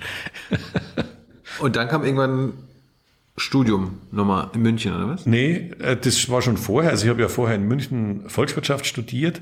Das wollten, das war so ein bisschen der Kompromiss von meinem Vater und auch der. Der hätte BWL gemacht, oder was? Ja, BWL, aber ich habe dann VWL gemacht und der Ordner hat auch gesagt, na, machen Sie jetzt mal das Studium fertig. Äh, der, der Volkswirtschaftslehrer, das ist ganz gut und dann treten Sie ein. Dann habe ich sozusagen so ein, äh, ah. also so, so dann das Noviziat. Also ich habe dann, das war bei den Jesuiten gelebt, war aber dann noch nicht voll Mitglied. Da habe ich die Volkswirtschaft studiert, dann die Philosophie und die Theologie habe ich dann in Frankfurt St. Georgen äh, gar nicht mehr fertig gemacht und bin eben ausgetreten. Und dann habe ich eben mein Promotionsstudium begonnen. Dann war ja, ich meine, das, man ist ja dann so am Orden, das ist dann der, das Bezugsfeld, man lebt dort, man hat seine Freunde dort, die beruflichen Perspektiven sind im Orden. Und dann war ich plötzlich äh, auf mich allein gestellt und musste eben ja gucken, was ich dann mache. Worum ging deine Promotion?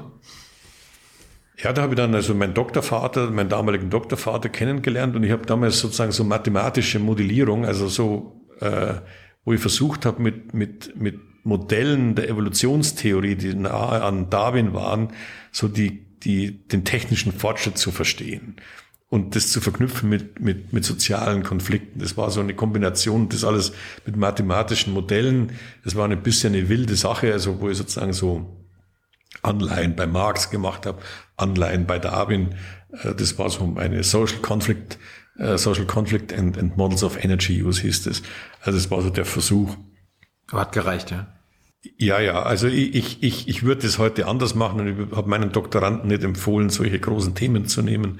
Also ich glaube, das sollte man nicht tun, aber es, es ist, ist dann gut gegangen, aber ich würde sie heute anders anpacken. Das VWL-Studium war drei Jahre, vier Jahre? Das Diplom vier Jahre, oder Ja, ja, genau. Gibt es irgendwelche Dozenten, die man heute noch kennt? Ja, ja, natürlich. Also Hans-Werner Sinn, äh, mein, mein, mein, mein großer und verehrter Lehrer, mit dem ich, mit dem ich immer, mit dem ich immer gestritten habe. Hätte ich jetzt damit gerechnet, wenn du schon Marx gelesen hast. Ne? Ja, ja, wobei Hans-Werner Sinn hat eine bedeutende Arbeit über Marx geschrieben. Echt? Sehr bedeutend. Hat er gar nicht erzählt? Ja, ja. Nein, nein. Äh, der, der Hans-Werner Sinn hat die Krisentheorie von Marx äh, mathematisch äh, formalisiert. Und äh, über, über Marx kann man mit Hans-Werner Sinn sehr gut reden. Und hm. Hans-Werner Sinn kennt Marx gut. Hm. Und äh, wie war er so als Dozent? Wann war das in den 80ern? Das war in den 80ern. Ja, ja der war wild. Äh, Hans-Werner Sinn war wild. Also das kann man gar nicht anders sagen. Also er, er hat, er hat das alles mit großer Werfe. Das war, er hat es war eine, für ihn war Ökonomie eine Weltanschauung. Ja.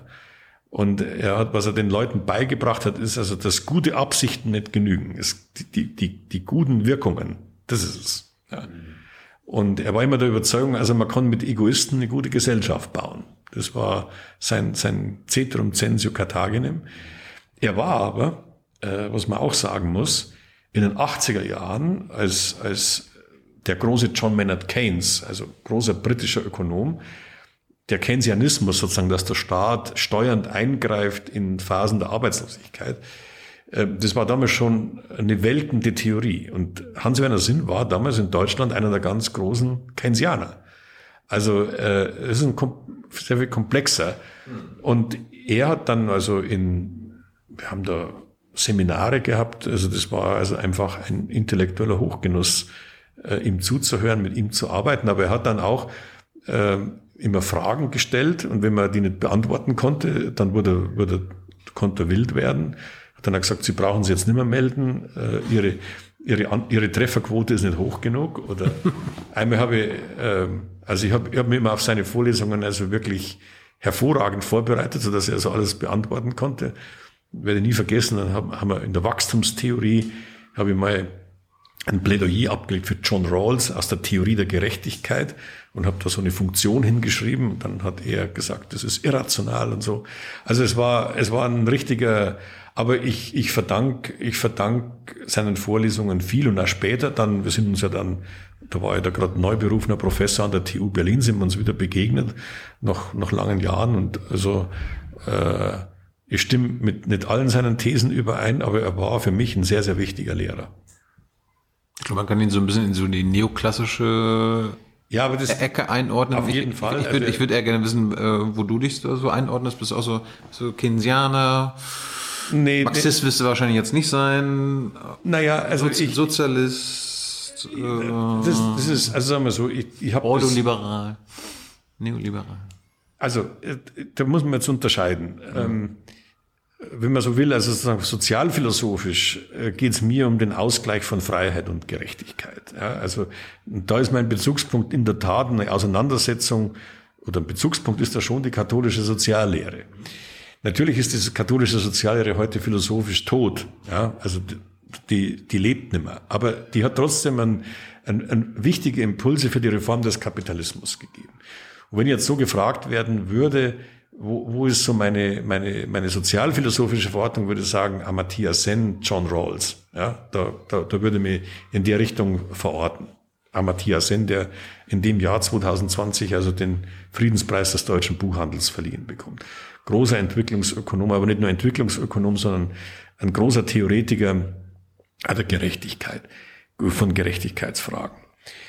Ähm, Methodisch würde ich sagen, ja, mache ich viele Anleihen in der, in der Neoklassik.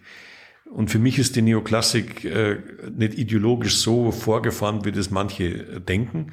Keynesianismus, das ist für mich eine Frage der wirtschaftspolitischen Situation. Manchmal ist eine Nachfragepolitik richtig, manchmal ist eine Angebotspolitik richtig. Also heute viel von, von, von, von Empirie. Aber äh, mir ist schon wichtig, dass, dass, dass in, also für mich gehören die, die Fragen der Effizienz und die Fragen der Gerechtigkeit, das gehört für mich systematisch, systematisch zusammen. Wurde dir während des Studiums, äh, deines Volkswirtschaftslehrerstudiums beigebracht, dass unser Wirtschaftssystem auch die Umwelt zerstört und schädigt? Ja. Und das wurde dir beigebracht? Und zwar von Hans-Werner Sinn. Nein. Ja, Hans-Werner Sinn war derjenige, der damals die, der hat eine große Vorlesung gehabt zur, zur Umwelt- und Ressourcenökonomik. Und Hans-Werner Sinn war also ein, ein, ein äh, äh also ein, ein, wie soll ich sagen, also ein leidenschaftlicher, ein leidenschaftlicher Verteidiger. Der, der, also der hat uns, der hat mir das beigebracht sozusagen. Also dass, dass, dass, dass ein fundamentales Problem unserer Wirtschaftsordnung darin besteht, dass wir ähm, äh, Ressourcen kostenlos nutzen und dadurch übernutzen. Das hat er mir in, in, in, jeder, beliebigen, in jeder beliebigen Verästelung beigebracht. Aber wenn wir das schon seit Jahrzehnten quasi lehren, unseren Ökonomen und Ökonominnen, warum haben wir das denn nie quasi in der Praxis gesehen? Also das ist eine gute Frage. Also dazu, dazu habe ich gar keine, keine so ganz klare Antwort. Aber ich habe äh, vor kurzem dazu äh, bei internationalen Finanzwissenschaftlern eine Keynote gehalten, weil ich immer genau die Frage stelle. Ich meine, es ist genau 100 Jahre her, 100 Jahre, dass der Ökonom, der das das erste Mal formuliert hat, nämlich Pigou, sein Buch veröffentlicht hat, wo Pigou-Steuern, die Vorläufer von CO2-Steuern, äh, ausformuliert sind. Damals hat es das CO2-Problem noch gegeben, das waren eher lokale Umweltprobleme.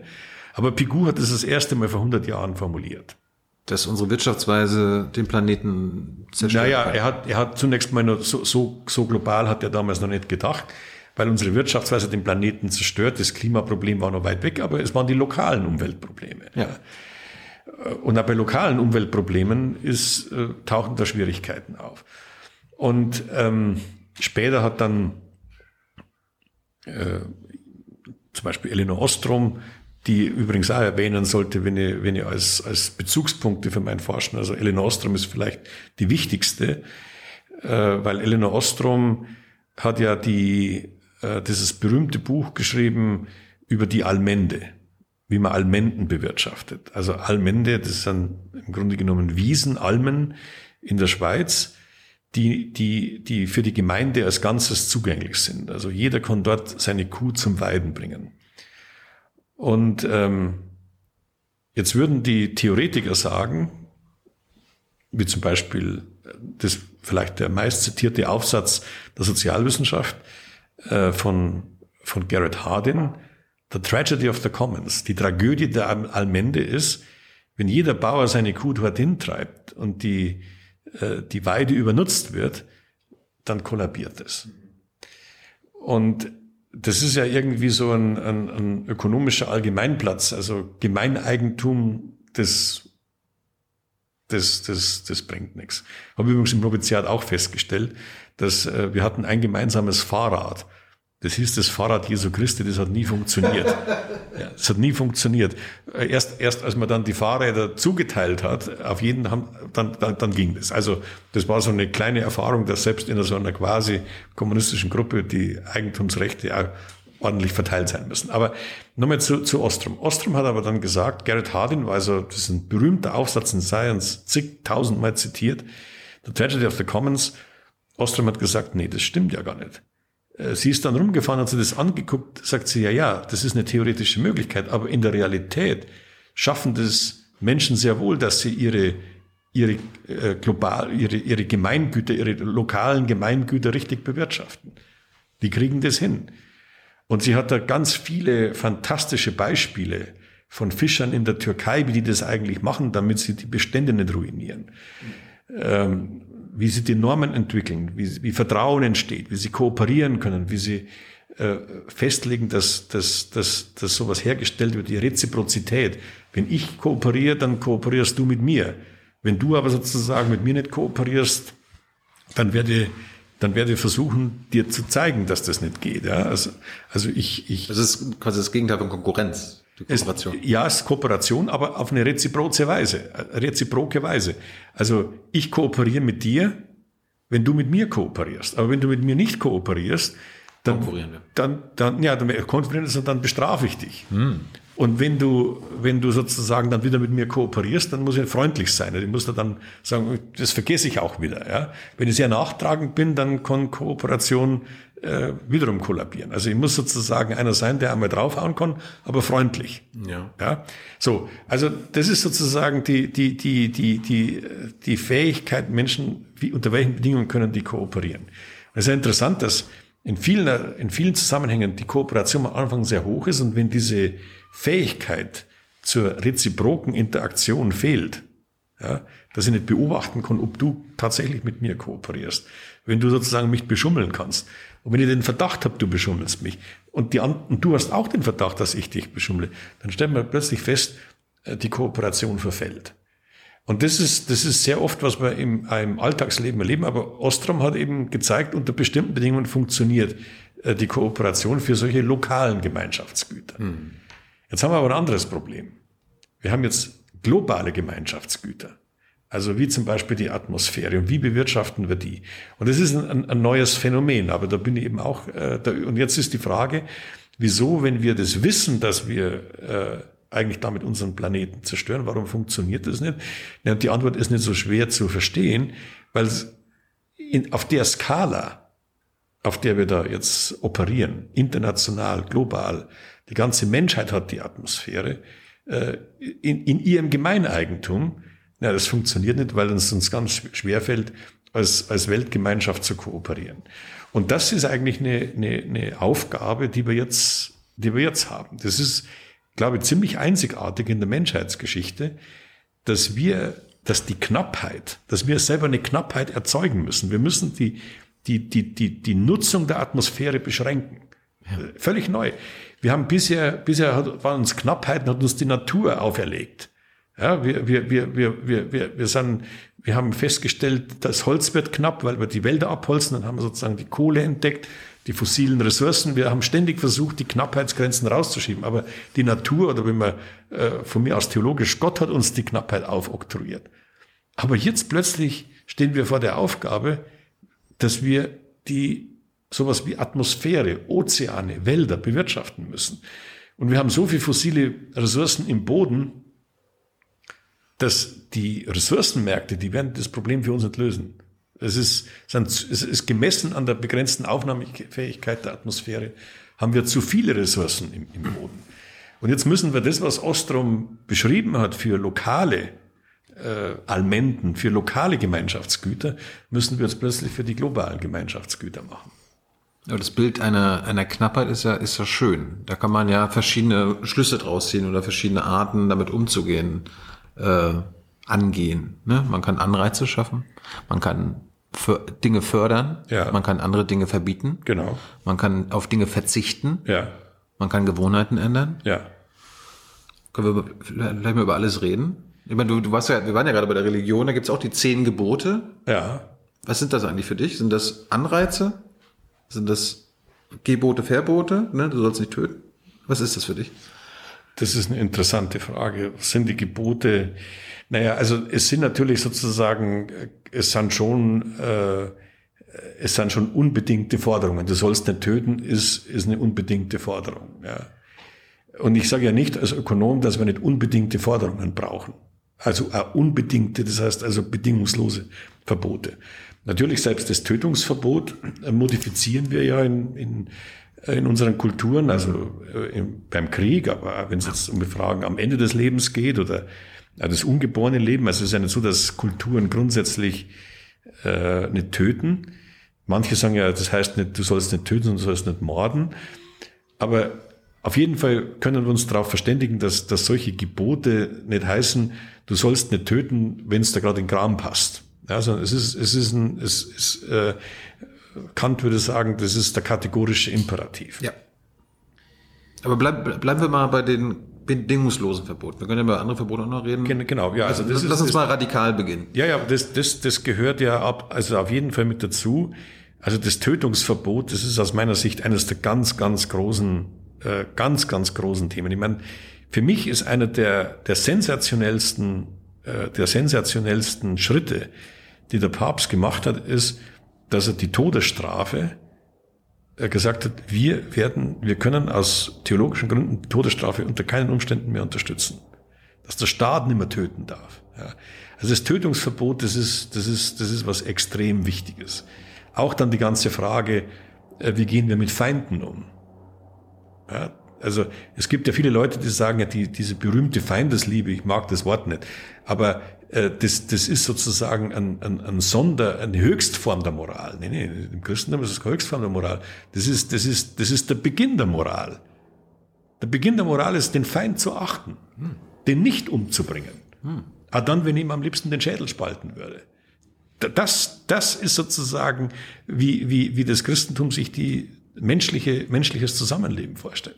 Am Feind entscheidet sich, was ich vom Menschen, wie ich vom Menschen denke. Aber lass mal bei, lass mal mit Verboten anfangen. Wir gehen nachher zu Anreizen ja, ja. und fördern und ja. Äh, ja gut, also, also die was, was muss verboten werden? Ja, wir, das Tötungsverbot, das ist schon mal sehr wichtig eigentlich. Ja, aber wir sind beim Klima jetzt. Ja, ja, aber das hört, äh, hört natürlich dann, das, das äh, hat schon, also es geht ja dann, geht ja dann weiter. Ja. Äh, aus dem, es, die, die, die zehn Gebote, das sind ja die zehn Gebote wollen, wollen Bedingungen schaffen für ein geglücktes Leben. Also sie sollen nicht töten. Das gibt da dann sozusagen positive Gebote. Man soll Gott ehren. Das ist vielleicht für säkulare Ohren komisch, aber im Kern heißt es Folgendes. Es gibt Gott und ich bin's nicht. Das heißt es. Ich bin's nicht. Das heißt, ich bin nicht der Mittelpunkt der Welt. Mhm. Und die Welt ist auch nicht dafür geschaffen, dass die meinen Bedürfnissen dient. Ja. Jedenfalls nicht nur. Das kann man auf Unternehmen zum Beispiel beziehen. Ja? Ist, die Welt ist nicht nur dazu da, dass ich ja, sie ja, bewirtschaften kann und ausbeuten kann genau, und genau, Ressourcen verbaut. Es gibt Gott und ich bin's nicht. Mhm. Das heißt also, ich soll mir ja gar nicht in irgendwelchen kindlichen Allmachtsfantasien dahin geben, sondern ich muss mir, ich muss mir, ich muss, ich muss in Beziehung leben. Mhm. Ich muss sozusagen versuchen, auch mit den anderen, auch mit den Feinden. Ja, das ist alles ganz, ziemlich unangenehm. Ich bin ziemlich gut im Schaffen von Feinden, im Achten von Feinden, das ist immer schwierig. Aber ähm, Also das, das gehört dazu. Wenn wir jetzt über das Klima reden, finde ich, ist es schon wichtig, dass man einen Schritt weitergeht und sagt, na, es geht ja am Ende des Tages darum, dass wir Leben fördern. Es geht nicht darum, dass wir, wir wollen ja Leben fördern. Ja, zu fördern kommen wir ja gleich. Ja, und verboten, also sagen wir mal, es muss klar sein, dass wir sozusagen den, diesen begrenzten Nutzungsraum der Atmosphäre, dass wir den, dass wir den achten. Das ist kein, kein Widerspruch zu diesem Thema Anreizen. Da will ich jetzt was dazu sagen, weil die Anreize, also die meisten Menschen würden ja zustimmen, dass das Klimaproblem ein ethisches Problem ist. Ja? Und da zum Beispiel, ich meine, ich frage meine Studenten immer, äh, um sie ein bisschen zu provozieren, wenn es so um ökonomische Anreize geht, äh, wie viel Morde soll eine Gesellschaft zulassen? Äh, das finden die als eine völlig illegitime Frage. Äh, ich, ich versuche das nur zu provozieren, um, um, mal, um mal klar zu machen, wie man, wie man sozusagen über, über Ethik nachdenken soll. Mhm. Und der, was ich sagen will, ist, die, die, die Frage der Anreize, äh, die wird oft sehr in, im Gegensatz zur Moral gesehen. Es sind zwei, also wenn ich ein moralisches Problem habe, dort mit Anreizen zu arbeiten, das wird als illegitim, als, als, als fast als, als verächtlich betrachtet. Und das sehe ich ein bisschen anders, weil, wie mein Lehrer Nell Bräuning gesagt hat, auch Moral ist ein knappes Gut. Man muss mit Moral sorgfältig umgehen. Das ist ein knappes Gut.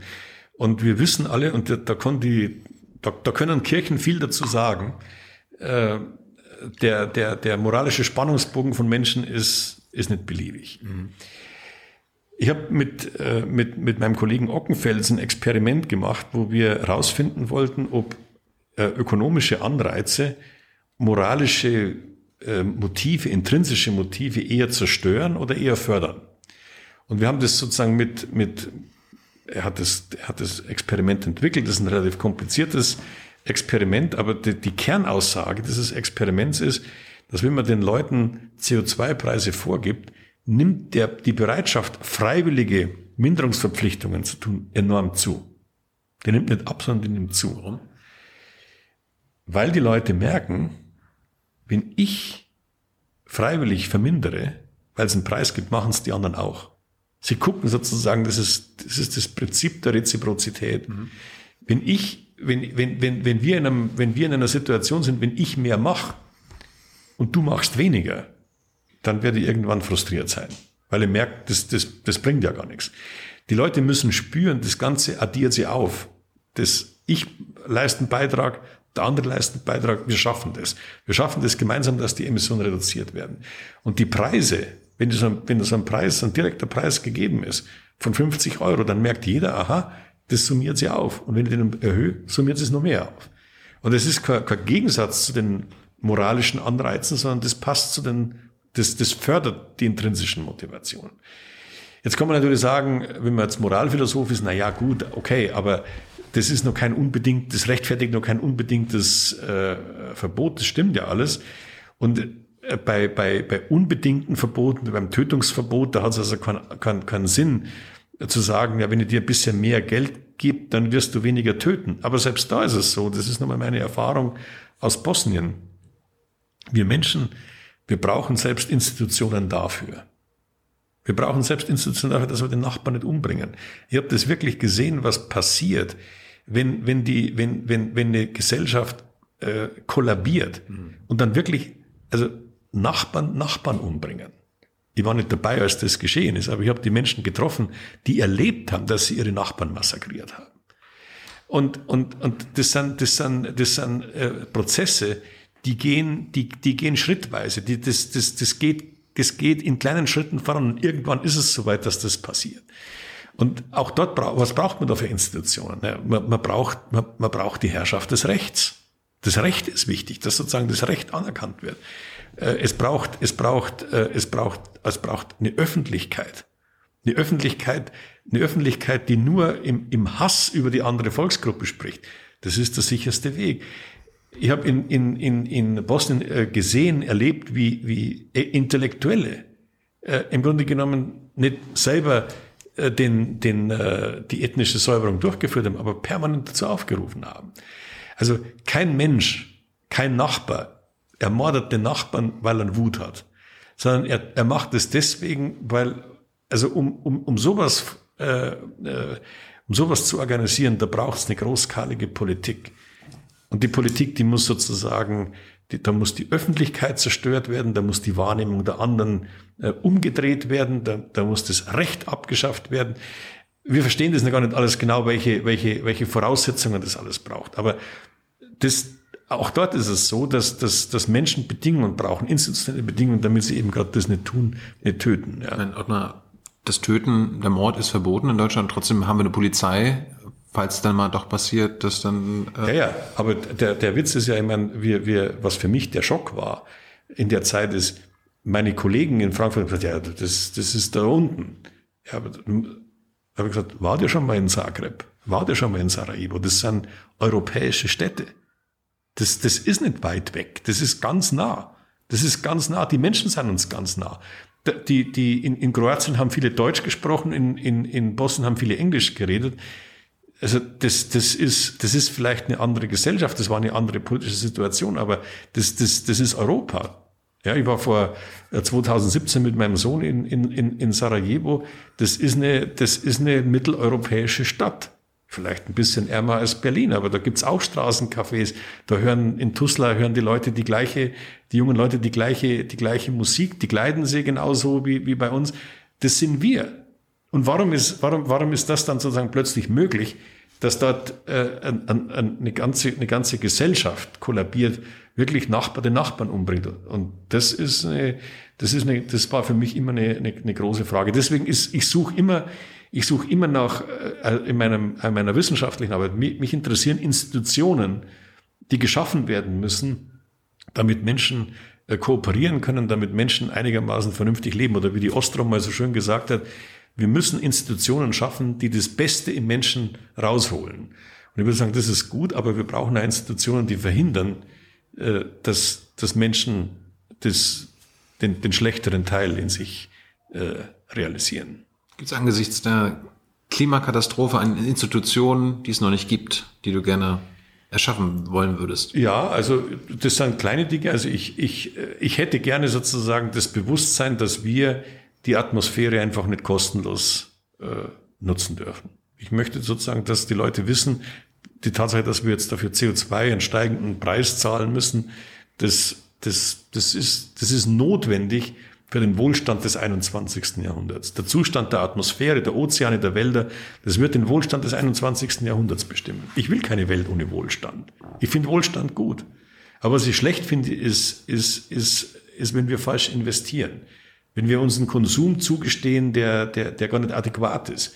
Also ich möchte sozusagen, der Wohlstand des 21. Jahrhunderts hängt von diesen globalen Gemeinschaftsgütern an, ab. Und dafür hätte ich gerne ein Bewusstsein. Und welche Institutionen ja, es soll sowas geben wie eine, wie eine Bepreisung. Wir werden international in ganz anderem Ausmaß über Lastenausgleich nachdenken müssen. Das geht gar nicht anders. Also ich hätte gerne einen Fonds, der, der vor allem Ländern in Südostasien äh, mitfinanziert den Ausstieg aus der Kohle. Hm. Ich hätte gern in Europa eine, eine europäische Klimazentralbank, die diesen ganzen Transformationsprozess äh, voranbringt. Und ich hätte gerne sozusagen auch äh, einen Weg, würde gerne einen Weg finden, wie man im Grunde genommen äh, einen, einen Ausgleichsmechanismus hinbekommt, damit eben die, die Zerstörung des Regenwalds aufhört. Das äh, wären so ganz grob gesehen Institutionen, äh, die in dem Zusammenhang gerne, äh,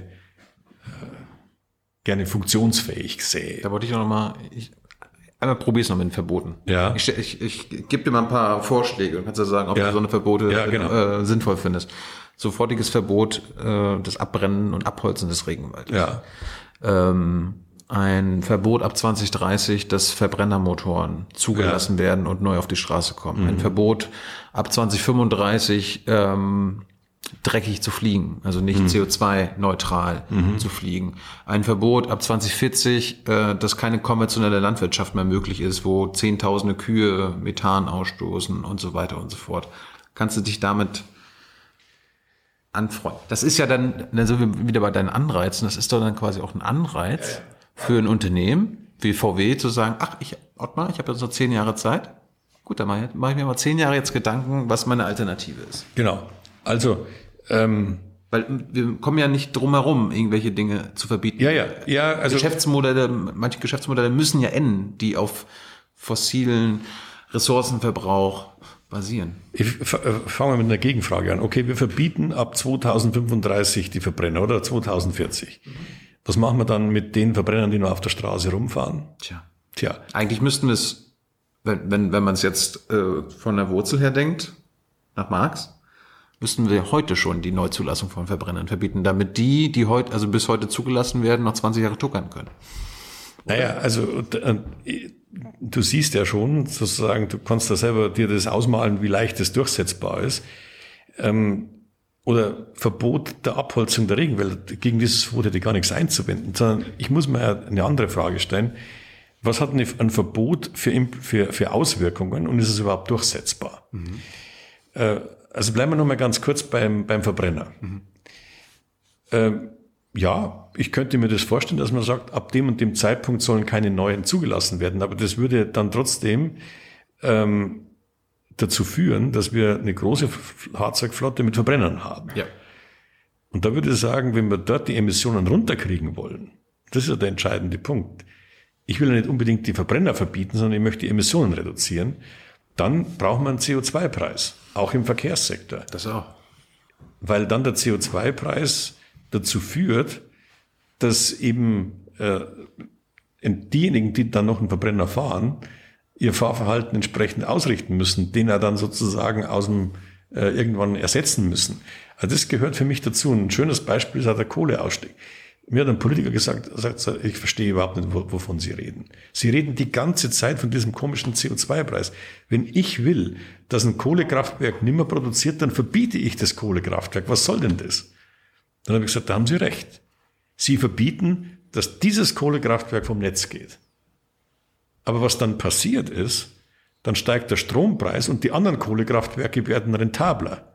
Und die fahren ihre Kapazitäten in die Höhe. Und wenn die ihre Kapazitäten in die Höhe fahren, steigen die Emissionen. Sie haben gar nichts gewonnen. Wenn Sie einen CO2-Preis einführen, dann führt, dann sorgen Sie für einen Anreiz, dass die schlechtesten Kohlekraftwerke vom Netz gehen, aber die verbleibenden, die noch im Netz sind in der Zeit, die werden ihre Kapazitäten nicht hochfahren. Und deswegen finde ich eben die Preisregulierung so ein geniales Instrument, weil dieses Preisinstrument äh, geht eben, äh, Politiker überschätzen sie manchmal in den Verboten, was sie alles steuern können. Und das ist sozusagen, man muss sich, man muss sich das genau überlegen, äh, wie, wie man da vorangeht. Äh, und ich denke, äh, also am CO2-Preis führt da kein Weg vorbei, wenn wir uns dann darauf verständigen, dass ab einem Zeitpunkt X keine neuen Verbrenner zugelassen werden, als ein Signal, habe nichts dagegen einzuwenden. Aber das ist sozusagen für mich sozusagen nicht der entscheidende, das ganz entscheidende Instrument. Das andere Instrument ist, ist für mich mindestens so entscheidend. Ich würde sogar im, im Verkehrssektor sagen, der CO2-Preis allein genügt nicht. Da muss man also sozusagen über sowas wie Technologiestandards nachdenken. Aber das haben wir ja schon alles. Wir haben ja Technologiestandards, hochgradig äh, äh, ambitionierte Technologiestandards und trotzdem sind die Emissionen in den letzten 10, 20 Jahren gestiegen. Hm. Jetzt haben wir uns alle weltweit geeinigt, dass wir das anderthalb Grad Ziel der Erderwärmung erreichen wollen, maximal zwei Prozent, äh, zwei Grad. Äh, jetzt haben wir viel über deine Anreize geredet. Haben wir denn überhaupt noch die Zeit dafür, uns auf Anreize zu verlassen und darauf zu setzen? Naja, also was heißt, haben Weil wir... Wir müssen ja quasi in den nächsten zehn Jahren schon bis 2030 ja. radikal was geschafft haben. Ja, das ist, das ist sicher richtig. Äh, das Problem an der Sache ist, also die Zeit läuft uns in der Tat davon. Um äh, diese Ziele zu erreichen. Um diese Ziele zu erreichen. Ja. Das ist schon richtig. Nur, ähm, es kommt irgendwann ein Punkt, wo du sagst, ja, aber lassen Anreize sind zu, das, ja, das, das, da will, da will ich jetzt gerade drauf raus. Mhm. Also schauen wir uns doch mal ganz kurz an, ähm, wie eigentlich äh, andere Länder mit anderen politischen Systemen mit dem Problem fertig werden. Und da gucke ich jetzt nicht auf die äh, äh, Gasexporteure und Ölexporteure in Afrika. Wir könnten ja, aber das, die, die, haben weltweit gar nicht so viel an den Emissionen. Wenn ich gucke, wer hat die größten Emissionen, dann ist es Südostasien, 47 Prozent, und die Kohle, die kohleabhängigen Länder, äh, übrigens mit Russland. So. Ähm, die kohleabhängigen Länder, die haben verschiedene politische Systeme. Also manche sind, sind richtig gehende Autokratien, manche haben schwache Demokratien, zwar mit Wahlen, aber mit hoher Korruption. Und dann gucken wir mal an, wer hat denn überhaupt eine einigermaßen sinnvolle Umweltregulierung? Das ist die wohlhabende OECD. Die haben ehrlich gesagt, die, die reifen Demokratien, die stärksten Demokratien haben die höchsten CO2-Preise. Schweden, Schweiz. Ja. Das heißt also mit anderen Worten, also die, die, die Lösung, wir könnten bei Autokratien Anleihen nehmen und dort gucken, wie die mit Verboten operieren. Das, das ist keine gute Idee, weil da, die sitzen auf einem Haufen Kohlekraftwerken rum und wir müssen mit denen jetzt irgendwie ins Benehmen, uns ins Benehmen setzen, irgendwie mit denen sprechen, wie wir denen Anreize schaffen, dass die aus der Kohle aussteigen. Denn eines muss uns klar sein, selbst wenn Europa 2050 CO2-neutral ist oder äh, treibhausgasneutral, 2050, und etwas früher CO2-neutral, dann haben wir immer noch nicht das 1,5 Grad Ziel erreicht. Und wir haben auch nicht die Erderwärmung äh, unter zwei Grad stabilisiert. Wir, wir müssen mit den Ländern äh, reden und wir müssen dort irgendwie einen Weg finden, wie wir die davon abbringen, dass die weiter in dem Umfang in Kohle investieren. Klar, aber erstmal müssen wir unsere eigenen Hausaufgaben machen. Ja, Moment, aber das, das, das, das Argument, äh, das akzeptiere ich nicht. Denn es geht uns ja doch darum, dass wir den Anstieg der globalen Mitteltemperatur unter zwei Grad, und das ist ein globales Ziel, also wir können jetzt nicht die Frage sagen, ja, jetzt machen wir mal erst hier und dann, dann sehen wir weiter. Nee, wir müssen schon hier was machen, unsere Hausaufgaben. Aber sind nicht unsere Hausaufgaben die Anreize für China? Ja, das, das, das vielleicht, aber ich glaube, das ist wichtiger, dass wir sozusagen trotzdem jetzt gleich mit denen beginnen. Wir, wir müssen beides gleichzeitig machen. Und das halte ich schon allein deswegen für wichtig. Denn stell dir mal vor, wir haben jetzt in Europa einen, einen ziemlich ambitionierten Plan. Und irgendwann wird es da knirschen. Und dann wird die Wirtschaft sagen, ja, Moment mal, also jetzt wird es aber wirklich, jetzt wird es aber ungemütlich. Mhm. Jetzt haben wir da sozusagen unsere ganzen äh, neuen CO2-freien Stahlwerke, aber da kostet der Stahl eben sehr viel mehr. Dann werden die sagen, also entweder ihr zahlt uns das. Und im Übrigen haben wir da mal geguckt, ist das in, wissen das in China? Also wir müssen das eine tun, ohne das andere zu lassen. Wir müssen beides machen. Klar. Ja, das sagt man immer so klar. Aber wir, wir, wir haben noch gar nicht angefangen, mit denen zu verhandeln. Wir sitzen uns bei den Verhandlungen mit der Klimarahmenkonvention mit 194 Staaten an den Tisch, reden über, über, über Detailregelungen, die, die, das, die, die ganze große Herausforderung aus, aus, aus dem Blick geraten lassen und reden aber nicht mit denen, die jetzt, jetzt, jetzt diese ganzen Investitionen in die Kohle tätig. Mit denen müssen wir jetzt reden. Das, das ist vielleicht alles sehr schwierig, aber das müssen wir tun. Vielleicht musst du der Kanzlerin mal sagen, dass wenn sie wieder nach China reist, auch mal die Umweltministerin mitnimmt und nicht nur den Wirtschaftsminister. Ja, zum Beispiel. Oder wir könnten auch drüber reden, wie zum Beispiel die Europäische Investitionsbank äh, Bangladesch äh, äh, verbilligte Kredite gibt, damit die sozusagen aus der Kohle aussteigen. Und dann könnte man sagen, ja gut, ihr kriegt die verbilligten Kredite, aber dafür führt er bitte einen CO2-Preis ein. Das wären, das wären zum Beispiel solche institutionellen Vorschläge, die mir aus, die, die gern hätte, dass sie umgesetzt werden. Aber die Frage war ja, wie lange können wir noch mit Anreizen? Ja, ja, ja mit Anreizen. Also das wird immer so gesagt, es seien die Anreize das, äh, das Instrument, das, das lasch ist, das, äh, das nicht richtig durchgreift. Dagegen seien die Verbote diejenigen, die so richtig sozusagen wo es richtig kracht. Ja, beides ist, glaube ich, in der Extremform falsch. Ja, aber lass uns das mal sozusagen noch mal ganz kurz sagen, wie das mit den, mit den Verboten ist. Wir haben ja, wir haben ja, es gibt die, die Umweltpolitik, äh, sagen wir mal, der letzten 30 Jahre, hat ja ihre größten Erfolge mit Verboten gefeiert.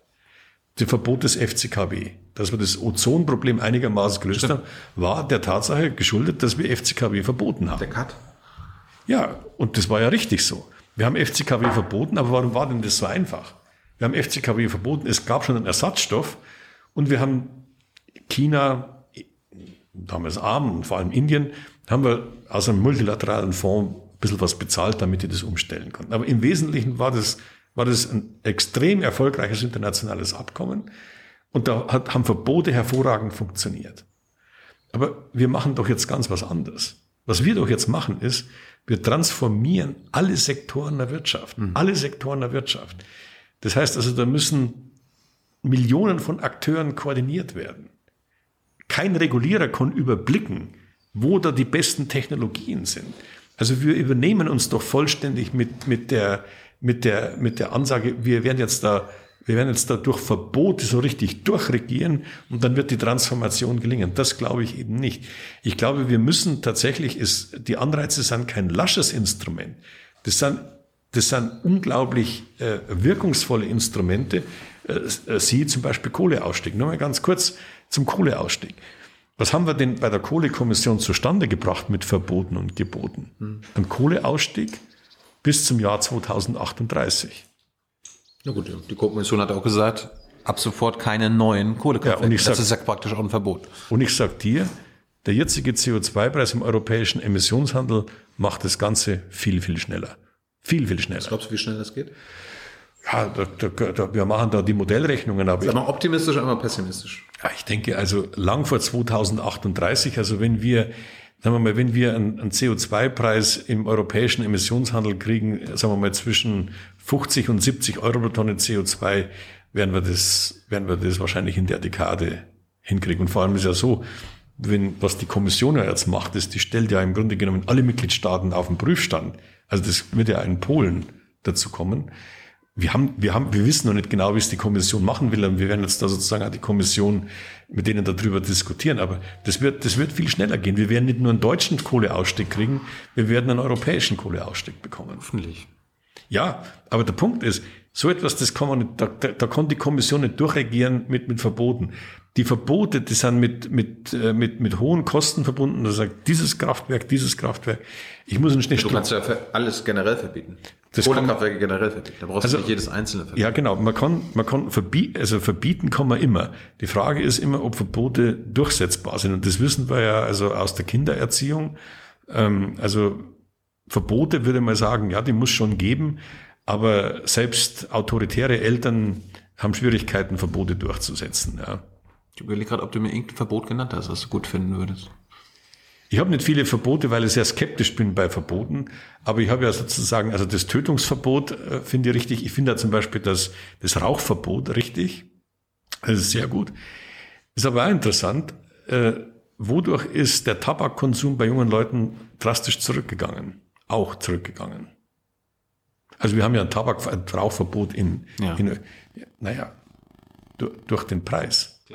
Der, der Preis hat, hat in der Tat vor allem bei den jungen Leuten äh, den, das Rauchen stark zurückgedrängt. Ja.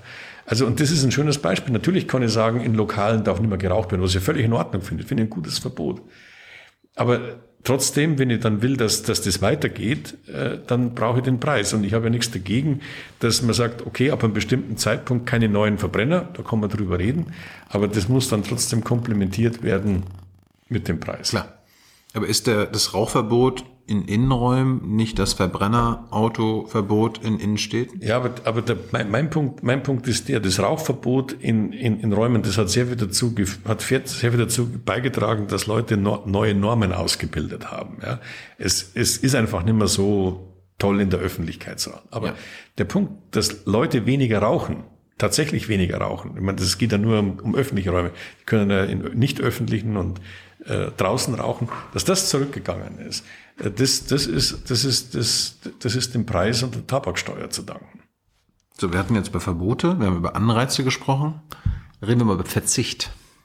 Worauf müssen, müssen wir uns als Gesellschaft einstellen, worauf sollten wir und worauf sollten wir verzichten angesichts also die Frage, die Frage ist ja beim Verzicht, ähm, so ist der Verzicht freiwillig oder ist der Verzicht staatlich verordnet? Wir können ja beides besprechen.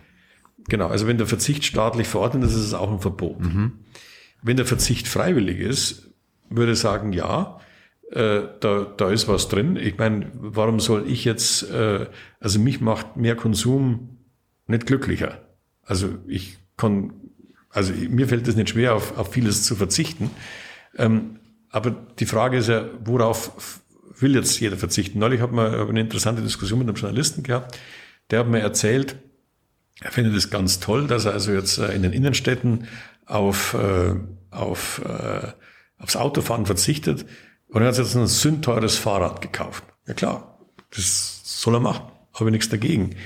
Ähm, also mir bedeuten zum Beispiel Urlaubsreisen gar nichts. Mir bedeutet das nichts, aber mir bedeutet das sehr viel äh, äh, Ausbildung und Bildung. Da bin ich bereit, für die Ausbildung meiner Kinder viel zu zahlen. Äh, aber die Frage ist, jetzt kommt jemand und sagt, also hör mal zu, also Fernreisen und Bildung und dann sagt der andere, naja, ähm, ich, ich will ein SUV, aber ich kann, ich kann ohne Flugreisen äh, gut leben. Und also ich war in meiner Zeit als Coach des IPCC, es war eine verheerende Bilanz, eine verheerende Bilanz, die ich da hinterlassen habe. Jetzt Gott sei Dank die letzten Jahre, äh, also mir, mir ist, äh, ich, ich fliege gar nicht mehr gern. Also auf Flugreisen, das, da kann ich mit, das macht mir überhaupt nichts aus, darauf zu verzichten. Ich bin froh, wenn ich nicht fliegen muss. Aber die Frage, worauf, worauf Einzelne verzichten und nicht verzichten. Ja, wie als Gesellschaft. Aber wie als Gesellschaft.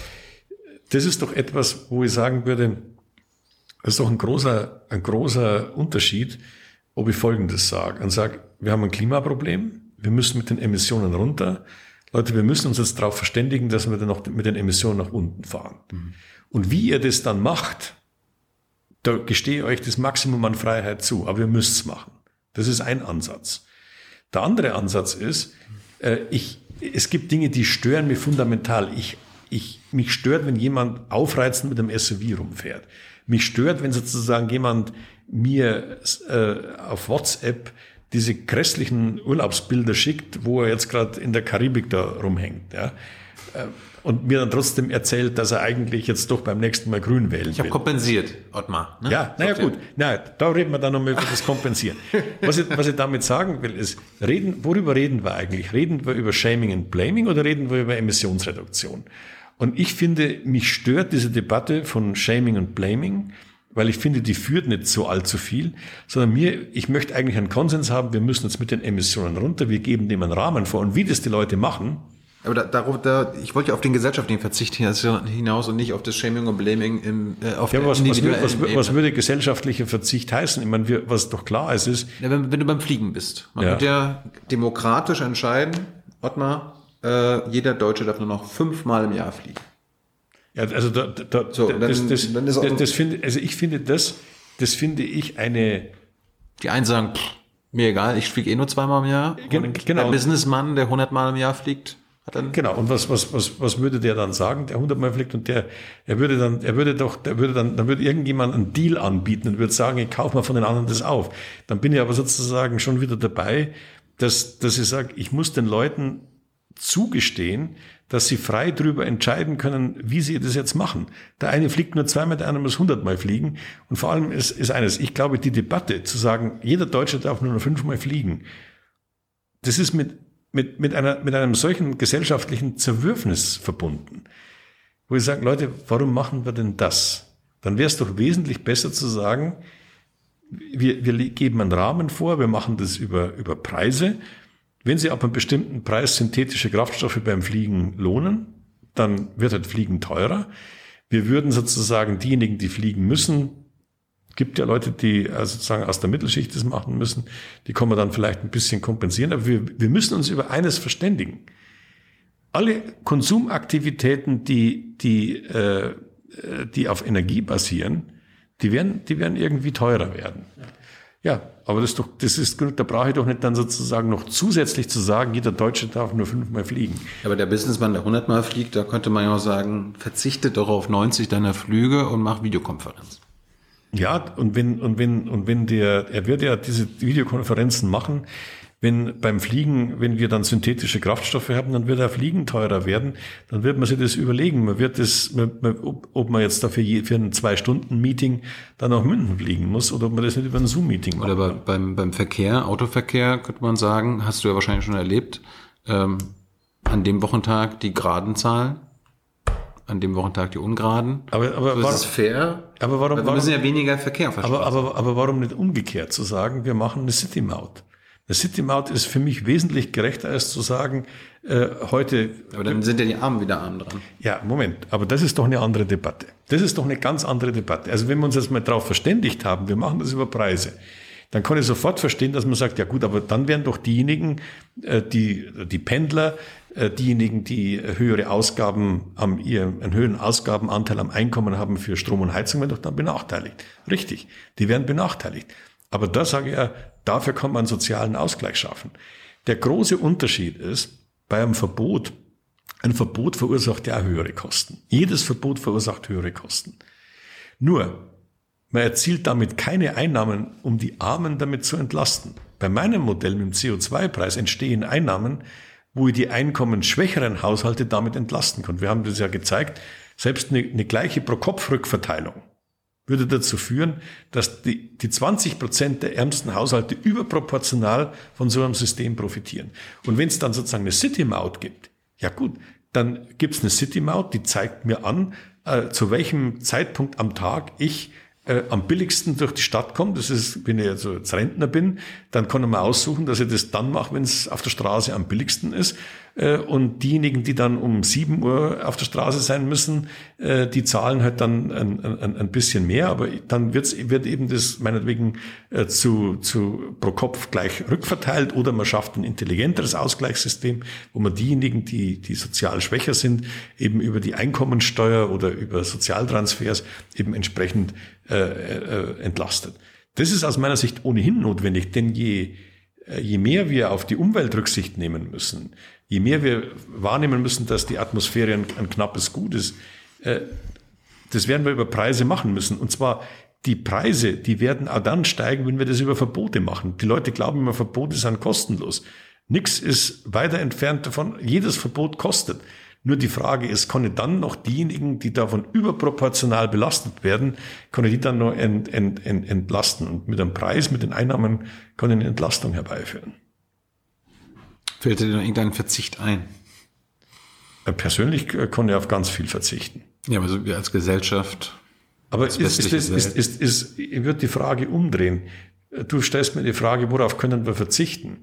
Ich würde sagen, lass uns doch mal die Frage stellen, äh, wie könnten wir, was könnten wir tun, damit es uns besser geht? Sollten wir vielleicht ein bisschen mehr ins Gesundheitswesen investieren?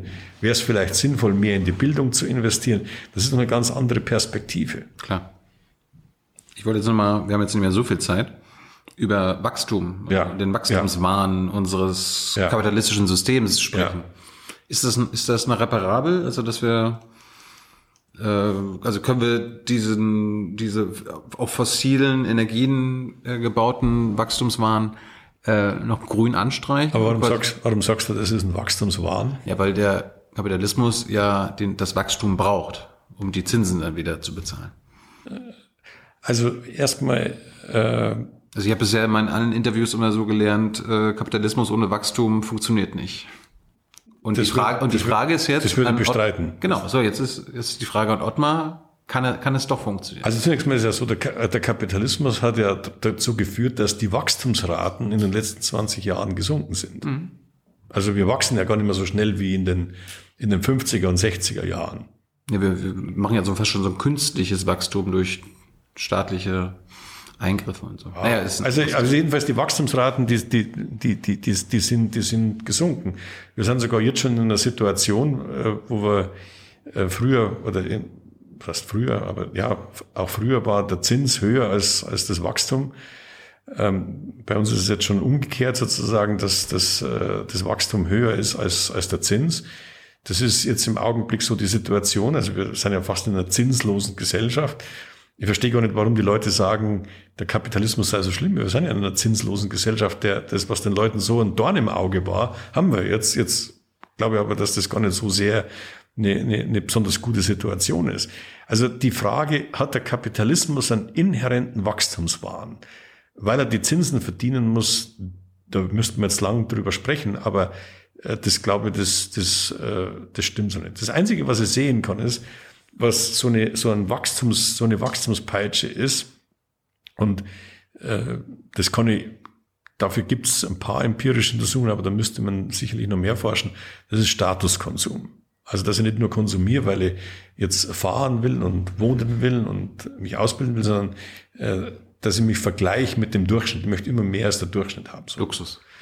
Ja, Luxus, ich würde sagen, das ist Statuskonsum, das muss nicht unbedingt Luxus sein. Es ging uns dann vielleicht allen besser, wenn wir diesen Statuskonsum nicht hätten. Äh, wie, wie stark der ist, das lasse ich jetzt mal offen, aber das ist auf jeden Fall etwas, was so ein, ein, ein äh, ein Treiber sein könnte für, für dysfunktionales Wachstum oder das Wachstum in die richtige Richtung geht. Aber wir haben doch jetzt in der Corona-Krise gelernt, dass wir ein gutes Gesundheitswesen brauchen. Und ich verstehe nicht ganz, warum wir immer so eine Debatte führen, Wachstum ist schlecht. die entscheidende Frage ist doch, was in einer Gesellschaft wachsen soll und was schrumpfen soll. Das ist doch die Entscheidung. Ja, das ist ja klar. Ja, das stimmt. Ich, ich hätte ja nichts dagegen, wenn wir in einer Welt leben würden mit wirtschaftlichem Wachstum ohne CO2-Emissionen. Ohne Umweltzerstörung. Ja gut, dann, dann sind Ohne wir, Ausbeute. Ja genau. Aber dann ist Ohne Ressourcenverbrauch. Ja ja gut, aber wenn das, wenn das unser Wunsch ist, dass wir sozusagen keine Ausbeutung wollen, dass wir keine Naturzerstörung wollen, äh, wenn wir wollen, dass sozusagen die Leute äh, vernünftig leben können, dann, dann, dann, dann ist doch nicht sozusagen das Wachstum äh, das Entscheidende, sondern ist doch die Frage, wie wir diese Entkopplung hinkriegen zwischen dieser Geldgröße Sozialprodukt und den anderen Größen wie äh, Ressourcenverbrauch, Energieverbrauch, Emissionen. Das ist doch dann. Bevor wir das überlegen, wie wir das hinbekommen, müssen wir da erstmal überlegen, ob das überhaupt möglich ist, oder? Ja, und da würde ich sagen. Also Green Growth. Sozusagen. Ja, aber, aber das, ich, ich würde sagen, in dem, das ist möglich, weil ähm, das Entscheidende, das ist dann möglich, wenn, wenn die Preise für die Konsumenten und für die Investoren die richtigen Knappheitssignale setzen. Ich meine, das Kernproblem der Wirtschaft ist doch, das ist doch das Problem äh, der, der kommunistischen Wirtschaft gewesen, dass die sozusagen bestimmte Preissignale systematisch ignoriert hat. Also eine Wirtschaft, die Knappheiten ignoriert, ja. die ist dem Untergang geweiht. Mhm. Und der, die ganze Resultate der Ökonomie ist ja, dass wir doch eines nicht wollen, wir wollen nicht von der Substanz leben. Das Schlimmste, was ein Ökonom passieren kann, ist, dass er einen Ratschlag gibt, und das gibt's für die Betriebsebene, also für die Volkswirtschaft, für die Weltwirtschaft, hm. dass wir von der Substanz leben. Das wollen wir doch nicht. Gute Ökonomie heißt immer, es gibt keinen Substanzverzehr.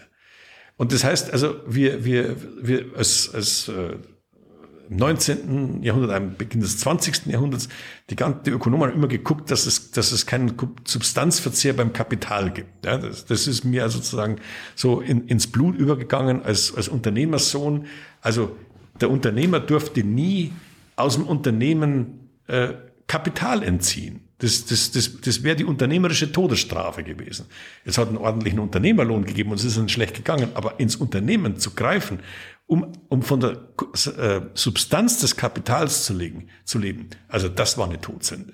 Und wenn man wusste, ein anderes Unternehmen oder eine Unternehmerfamilie macht sowas, also das wurde mit, mit eisiger Verachtung gestraft. Jetzt musst du kurz erklären, warum das so doof ist. Warum das? Warum das schlecht ist. Naja, wer, wer, wer, wer, wer Substanzverzehr macht, also wer sozusagen schlicht von der Substanz lebt und, und sagt, ich, ich invest, reinvestiere immer in meine, in meine Maschinen, ich lasse die Häuser verfallen, aber ich habe ein hohes Konsumniveau, mhm. der, der, der, der ruiniert das Unternehmen. Ja? Und das, das Problem ist, was wir wohl etabliert haben auf der Ebene des Betriebes und des, des Unternehmens, das, das haben wir nicht gelernt, das auf der Ebene der ganzen Volkswirtschaft zu machen und auf der Ebene der ganzen Weltwirtschaft. Genau. Das ist der entscheidende Punkt. Ja. Aber wenn das, wenn, wenn wir diese Analyse teilen, dann ist doch die entscheidende Frage, wie können wir diesen Substanzverzehr verhindern? Wie können wir verhindern, dass wir unser Naturkapital vernichten? Ja? Und die Antwort ist ziemlich, ist ziemlich klar, was man da tun muss. Äh, man muss natürlich sozusagen erstens mal den realistischen Verzehr in Rechnung stellen und man muss sozusagen dann äh, äh, Strafen und Anreize schaffen, dass dieser Substanzverzehr verhindert wird. Das ist, das ist, das ist der Kern. Und natürlich ist unser Wirtschaftssystem mit, äh, betreibt einen riesigen Substanzverzehr. Äh, Gerade in der Klimaproblematik sehen wir das ja. Wir, wir, die, die Atmosphäre hat nicht den adäquaten Preis, wir übernutzen sie. Wir sehen das an der steigenden globalen Mitteltemperatur. Wir sind überhaupt noch nicht auf dem 2-Grad-Weg. Äh, das sind weit, global weit davon entfernt. Also wir benehmen uns im Grunde genommen wie ein, ein, ein, ein Unternehmen, das im Grunde genommen ständig in die Betriebskasse greift, äh, um sich einen, einen, einen ausgiebigen Konsum äh, äh, zu genehmigen. Genau. Das, und das muss man, das ist kein Zustand, das ist völlig klar. Das ist nicht nachhaltig, das kann gar nicht nachhaltig sein. Aber mein Argument ist, wir würden wir werden diese Nachhaltigkeit nicht dadurch erreichen, dass wir jetzt sagen, äh, wir, wir, wir, wir dürfen an der falschen Größe ansetzen. Mein Argument ist, es geht nicht darum, auch bei einem Unternehmen geht es nicht darum, dass es sagt, du musst jetzt ab heute weniger Gewinn machen. Nee, nee. Der richtige Weg wäre zu sagen, du musst jetzt endlich lernen, dass du deinen, deinen Verbrauch an Ressourcen in dein Rechnungswesen einstellst. Das musst du machen. Du musst da endlich mal sozusagen Rechenschaft darüber ablegen, äh, äh, was du eigentlich machst wie groß deine Misswirtschaft ist. Und das ist aus meiner Sicht die, die, äh, das Wichtige, dass wir dort systematisch knappe Güter, knappe Ressourcen nicht richtig bepreisen. Das betrifft die Atmosphäre, das betrifft auch in den Städten zum Beispiel unseren Umgang mit der knappen Verkehrskapazität. Das muss bepreist werden. Wir können nicht einfach immer durch mehr Straßenbau äh, äh, das Verkehrsproblem lösen. Das ist völlig illusorisch. Wir müssen besser mit den gegebenen Kapazitäten umgehen. Aber das kann man zum Beispiel durch eine City-Maut äh, sehr wohl machen. Und dann kommt natürlich noch eines hinzu. Wer Substanzverzehr aufhalten will, der muss sich natürlich auch darum kümmern, dass das dann einigermaßen fair ist. Also das kann nicht einfach dann zu Lasten der Einkommensschwächsten gehen. Und deswegen braucht es einen Sozialausgleich. Und deswegen ist die soziale Frage und die ökologische Frage, die muss man zusammendenken. Aber alles das, was ich jetzt gesagt habe, äh, mein, meine Kritik an der Wachstumskritik ist, die setzen an der falschen Größe an. Äh, die, die, die Wachstumsfetischisten sagen, die Welt ist dann gut, wenn mein Sozialprodukt wächst.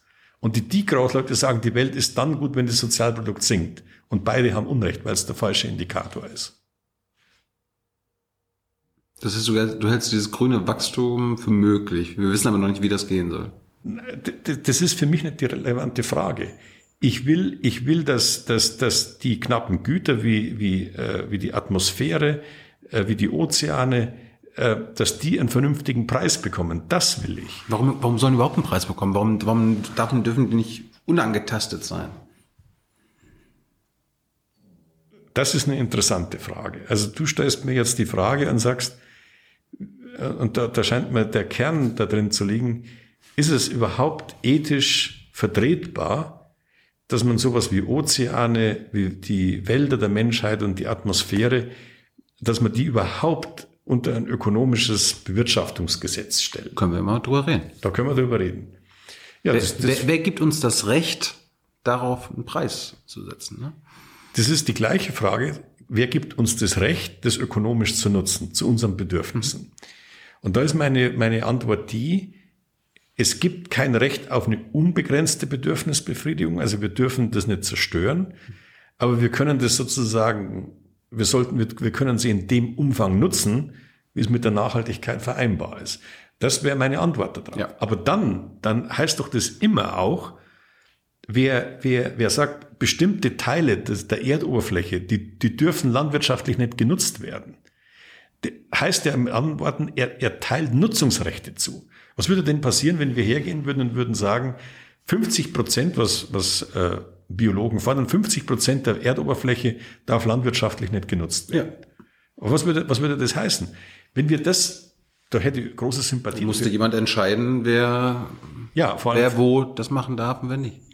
Ja, aber dann das, das allererste, was passieren wird, der landwirtschaftliche Boden würde teurer werden. Sehr viel teurer, weil er knapper wird und wir müssten auf begrenztem Raum dann unsere Nahrungsmittel herstellen. Ja. So, und das zeigt ja schon dieses schöne Beispiel, dass das Verbot, hier darfst du nicht nutzen, an anderer Stelle zu einem höheren Preis wird, nämlich für Nahrungsmittel. Und das, das ist dieses Dilemma, das kann man aus meiner Sicht auflösen, indem man eben sagt, wir, wir machen das, wir, wir, einen Teil der Erdoberfläche, den reservieren wir für die Biodiversität, weil wir dann sozusagen, äh, weil es uns dann besser geht. Wir haben, wir, wir, wir, wir, werden große Schwierigkeiten haben, wenn wir sozusagen das Massensterben der Arten, äh, die Biodiversität in dem Umfang, also die, Biodivers die Biodiversitätsverluste in dem Umfang fortschreiten lassen. Aber das heißt dann auch, dass wir trotz allem Nutzungsrechte anders verteilen und dass dann über den steigenden Preis für Agrarboden, das reflektiert dann unsere Entscheidung, äh, bestimmte Flächen dieser Nutzung nicht zuzuführen. Klar. Und das heißt mit anderen Worten, in den Preisen kommen dann die neuen Knappheiten zum Ausdruck. Der steigende Bodenpreis signalisiert, ihr müsst jetzt lernen, auf dem begrenzten verbleibenden Boden äh, effizienter zu wirtschaften. Im Prinzip reden wir darüber, was ein zuverlässiger oder ein zulässiger Ressourcenverbrauch ist. Ja. Und da muss man darüber reden, wer definiert, genau. was zulässig ist und was Ressourcenverbrauch ist. Und, und, und wer teilt das dazu? Ja, und wer teilt durch welchen Mechanismus? Und mein Plädoyer ist zu sagen, der Preismechanismus ist ein guter Mechanismus, weil der nämlich äh, für die Konsumenten und für die Investoren und für die Banken, mhm. das wissen die, dass, was, was dieser Preisindikator bedeutet. Das ist, Im Grunde ist ein Preis, das Übersetzen einer, einer natürlichen Knappheit, die wir wollen, in die Sprache der Ökonomie. Das ist, das ist, das ist der Preis. Damit das, anderes Beispiel. oder um das klar zu machen, du gehst in den Supermarkt. Und im Supermarkt kaufst du Produkte und ich, die Produkte haben einen monetären Preis, den zahlst du an der Kasse und unten drunter schreibe, was der Kohlenstoffgehalt dieses Produkts ist. Ja? Mhm. Und du gehst jetzt hin und du entscheidest dich jetzt beim Kauf. Ist, ist die, die Information, wie hoch der Kohlenstoffgehalt ist dieses Produktes, ist das eine wichtige Information? Vielleicht. Der Preis ist wichtiger. Der Preis ist wichtiger. Und was ich will, ist, dass anstatt dass da drunter steht, das ist der Kohlenstoffgehalt, möchte ich, dass, das, dass der schon von vornherein im Preis drin ist. Das ist das, was ich will. Sodass in der Kaufentscheidung äh, gar kein Trade-off entsteht zwischen der ökonomischen Entscheidung und der ethischen Entscheidung. Gibt es bei dir irgendwo was, wo man mit Preisen nichts machen kann? Nichts machen kann. In der Familie kann man mit Preisen nichts machen. Äh, ich finde auch beim Klima? Beim Klima, also um das nochmal, um das nochmal klar zu machen, du versuchst mir ja sozusagen in so eine, du versuchst mir so ein Argument nahezulegen, als sei ich jemand, der alles monetarisieren will. Ich, ich will nur verstehen. Du willst verstehen, ja, aber, aber, darum, ja, ja, genau. frage ich das natürlich. Ja, ja, genau. Aber ich will gar nicht, ich will nicht, ich will gar nicht sagen, die Atmosphäre kostet so und so viel. Das will ich gar nicht sagen, sondern ich sage, und ich will auch nicht sagen, äh, der Regenwald kostet so und so viel. Und ich will auch nicht sagen, dass das Aussterben von Elefanten so und so viel ökonomische Schäden verursacht. Was ich sagen will ist, um die Elefanten zu schützen, um die Atmosphäre nicht zu übernutzen, möchte Grenzen definieren, mengenmäßige Grenzen. Aber diese mengenmäßigen Grenzen, die dürfen nicht nur die Naturwissenschaftler verstehen und ein paar Umweltökonomen, die müssen sozusagen in den täglichen Entscheidungen eine Rolle spielen. Und damit die in den täglichen Entscheidungen eine Rolle spielen können, äh, sind Preise ein wichtiger Mechanismus. Und manchmal muss man auch Dinge verbieten. Das kann ich schon sehen. Aber die Verbote sind aus meiner Sicht in ihrer Bedeutung überschätzt und die Preise sind in ihrer Bedeutung unterschätzt. Und mal zum Schluss, äh, gestern hat Oxfam, also wir drehen das jetzt hier an einem Dienstag, äh, eine Studie gebracht, das reichste ein Prozent der Welt, also die reichsten ein Prozent äh, der Menschen auf der Welt emittieren doppelt so viel CO2 wie die gesamte ärmere Hälfte der Welt zusammen. Also wie, das sind 63 Millionen, sind die ja. Top 1 Prozent und wir haben 4 Milliarden, ja. die nur die Hälfte von dem, ja. was die äh, imitieren. Und in Deutschland, die reichsten 10 Prozent in Deutschland äh, sind für 26 Prozent der CO2-Emissionen von 1990 bis 2015 verantwortlich und die untere Hälfte in Deutschland, also 42 Millionen, sind fast für genauso viele Emissionen zuständig. Was heißt das für dich? Ja, das heißt, wir leben in einer Welt der sozialen Ungleichheit. Und soziale Ungleichheit. Die Reichen sauen am meisten. Ja, das tun sie und, das, äh, und deswegen bin ich ja der Auffassung, dass man Klimapolitik nur mit sozialem Ausgleich verbinden kann, sonst hat es keine Chance. Das hat sonst keine Chance. Aber jetzt denken vielleicht, jetzt wieder ein bisschen Provokation, ja. jetzt denken wahrscheinlich einige, naja, du mit deinen Preisen, da sagen sich doch die Reichen, die am meisten rumsauen und die, die Umwelt zerstören, mir doch egal, wie hoch die Preise sind dort mal. Die zahle ich. Ja, die, die, das, die werden, äh, also das stimmt natürlich, dass, dass das das Argument ist, aber die werden, das hängt ja dann davon ab, wie sensitiv reagieren den Menschen, reiche Menschen auf Preiserhöhungen. Und was du sagst ist, die reagieren da gar nicht drauf. Aber das stimmt nicht. Da haben wir empirische Untersuchungen, dass die, die Leute reagieren, auch die Reichen mhm. reagieren auf Preise. Mhm. Ähm, die Frage ist natürlich nur, dass in so einer Welt, äh, so einer enormen sozialen Ungleichheit, ist es einfach ein Unding, wenn wir den Armen de facto die gleichen Preise auferlegen würden wie den Reichen. Das ist, das, das kann man nicht machen. Und daran würde ja die Klimapolitik zerbrechen. Mhm. Die Klimapolitik würde an den, an den sozialen Verwerfungen auf dem Planeten zerbrechen. Weil dann wäre das ein, ein, ein Luxusprojekt erreichen. Das darf es nicht werden. Klimapolitik darf kein Luxusprojekt erreichen werden. Ja. Und deswegen bin ich ja so äh, leidenschaftlich dafür, dass wir eben äh, auch international eine Art Lastenausgleich hinbekommen, Finanzausgleich hinkriegen. Ja, das ist für die absolut zentrale Frage. Ich habe viel dazu geschrieben, wie so ein Finanzausgleich ausschauen kann. Ich habe das mit dem Fund angedeutet, dass man ärmeren Ländern verbilligte Kredite äh, gibt, aber dann dafür auch was verlangt, nämlich äh, äh, Kohleausstieg, CO2-Bepreisung. Das halte ich für, für ganz wichtig, diese bedingten Transfers, also Transfers an Bedingungen knüpfen.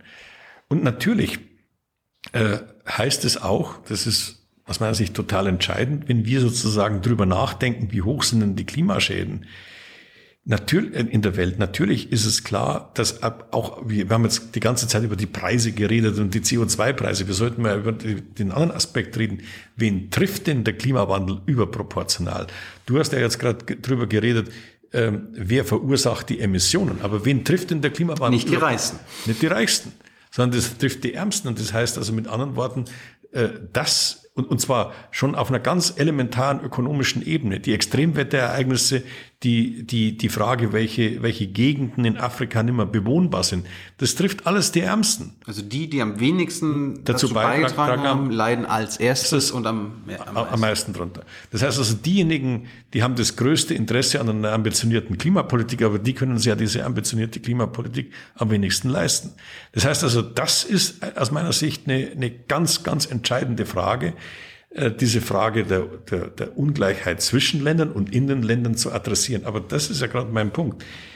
Mit diesen CO2-Preisen kann ich sozusagen, das kann ich kombinieren mit Steuerreformen in den, in den Ländern und ich muss zwischen den Ländern äh, äh, so eine Art Länderfinanzausgleich, einen Lastenausgleich schaffen. Hm. Der ist, der ist viel zu, äh, der ist viel zu lasch. Dieser Green Climate Fund, der funktioniert nicht richtig. Aber wir könnten, wir haben jetzt enorme Mittel mobilisiert da in Europa für die Investitionen in den, in den Klimaschutz. Da könnten in der Tat, müssen wir jetzt darüber nachdenken, wie ein Teil dieser Mittel abfließen kann, äh, in, vor allem jetzt in die, in die Länder, die ähm, drauf und dran sind, am meisten äh, äh, in, in Kohle zu investieren. Hey Leute, Jung und Naiv gibt es ja nur durch eure Unterstützung. Ihr könnt uns per PayPal unterstützen oder per Banküberweisung, wie ihr wollt. Ab 20 Euro werdet ihr Produzenten im Abspann einer jeden Folge und einer jeden Regierungspressekonferenz. Danke vorab. Abner, wir haben jetzt fast zwei Stunden miteinander geredet. Es war sehr spannend. Letzte Frage. Du hast mal unsere Wirtschaft mit einem Auto verglichen und Anreize mit einem Lenkrad an dem Auto, ja. richtig? Was, sind, was ist die Bremse bei dir? Ja, die Bremse, das äh, ist, das, das, das sind schon die, die, die Normen. Wir haben nicht, aber Wirtschaften kommen nur mit Normen. Also es muss elementare Normen. Die Regulierungen oder was? Ja, aber also aber auch intrinsische Normen. Ne? Also es muss es, es muss klar sein. Es gibt ja sozusagen ein Wirtschaftsgeschehen, sowas wie das Verhalten des des ehrbaren Kaufmanns. Ja? Das hört sich zwar sehr altmodisch und sehr muffig an, aber das ist schon relativ wichtig, mhm. denn der ehrbare Kaufmann äh, der betrügt nicht, der ist äh, ehrlich. Ja? Stimmt. Äh, und vor allem auch, äh, das gehörte auch zu dem Ethos in meiner Familie, der ehrbare Kaufmann hinterzieht keine Steuern. Das war meinem Vater immer sehr wichtig. Ja? Also äh, das gehört schon alles mit dazu. Also Normen gehören dazu. Das Wirtschaftsleben kann ohne solche Normen gar nicht leben. Das ist, das ist die Bremse bei dem Auto. Das ist die, das ist, das ist die Bremse und manchmal ist auch die Bremse, äh, wie soll ich sagen, das, äh, ja, das ist die Bremse und das, wir brauchen auch das Lenkrad. Aber die Bremse, das ist ja sozusagen etwas, sollte eigentlich nur sagen, es, es ist. Man hat eine Wand und da muss man nicht nur lenken, sondern bremsen. Man muss bremsen und die Wand, die, die Wand, das ist für mich, ist vor allem der, der Wand, das ist der, der kommende Klimawandel, den, den, den wir merken, auf, auf die wir zufahren. Mhm. Das ist ein, das ist für mich ein großes Problem.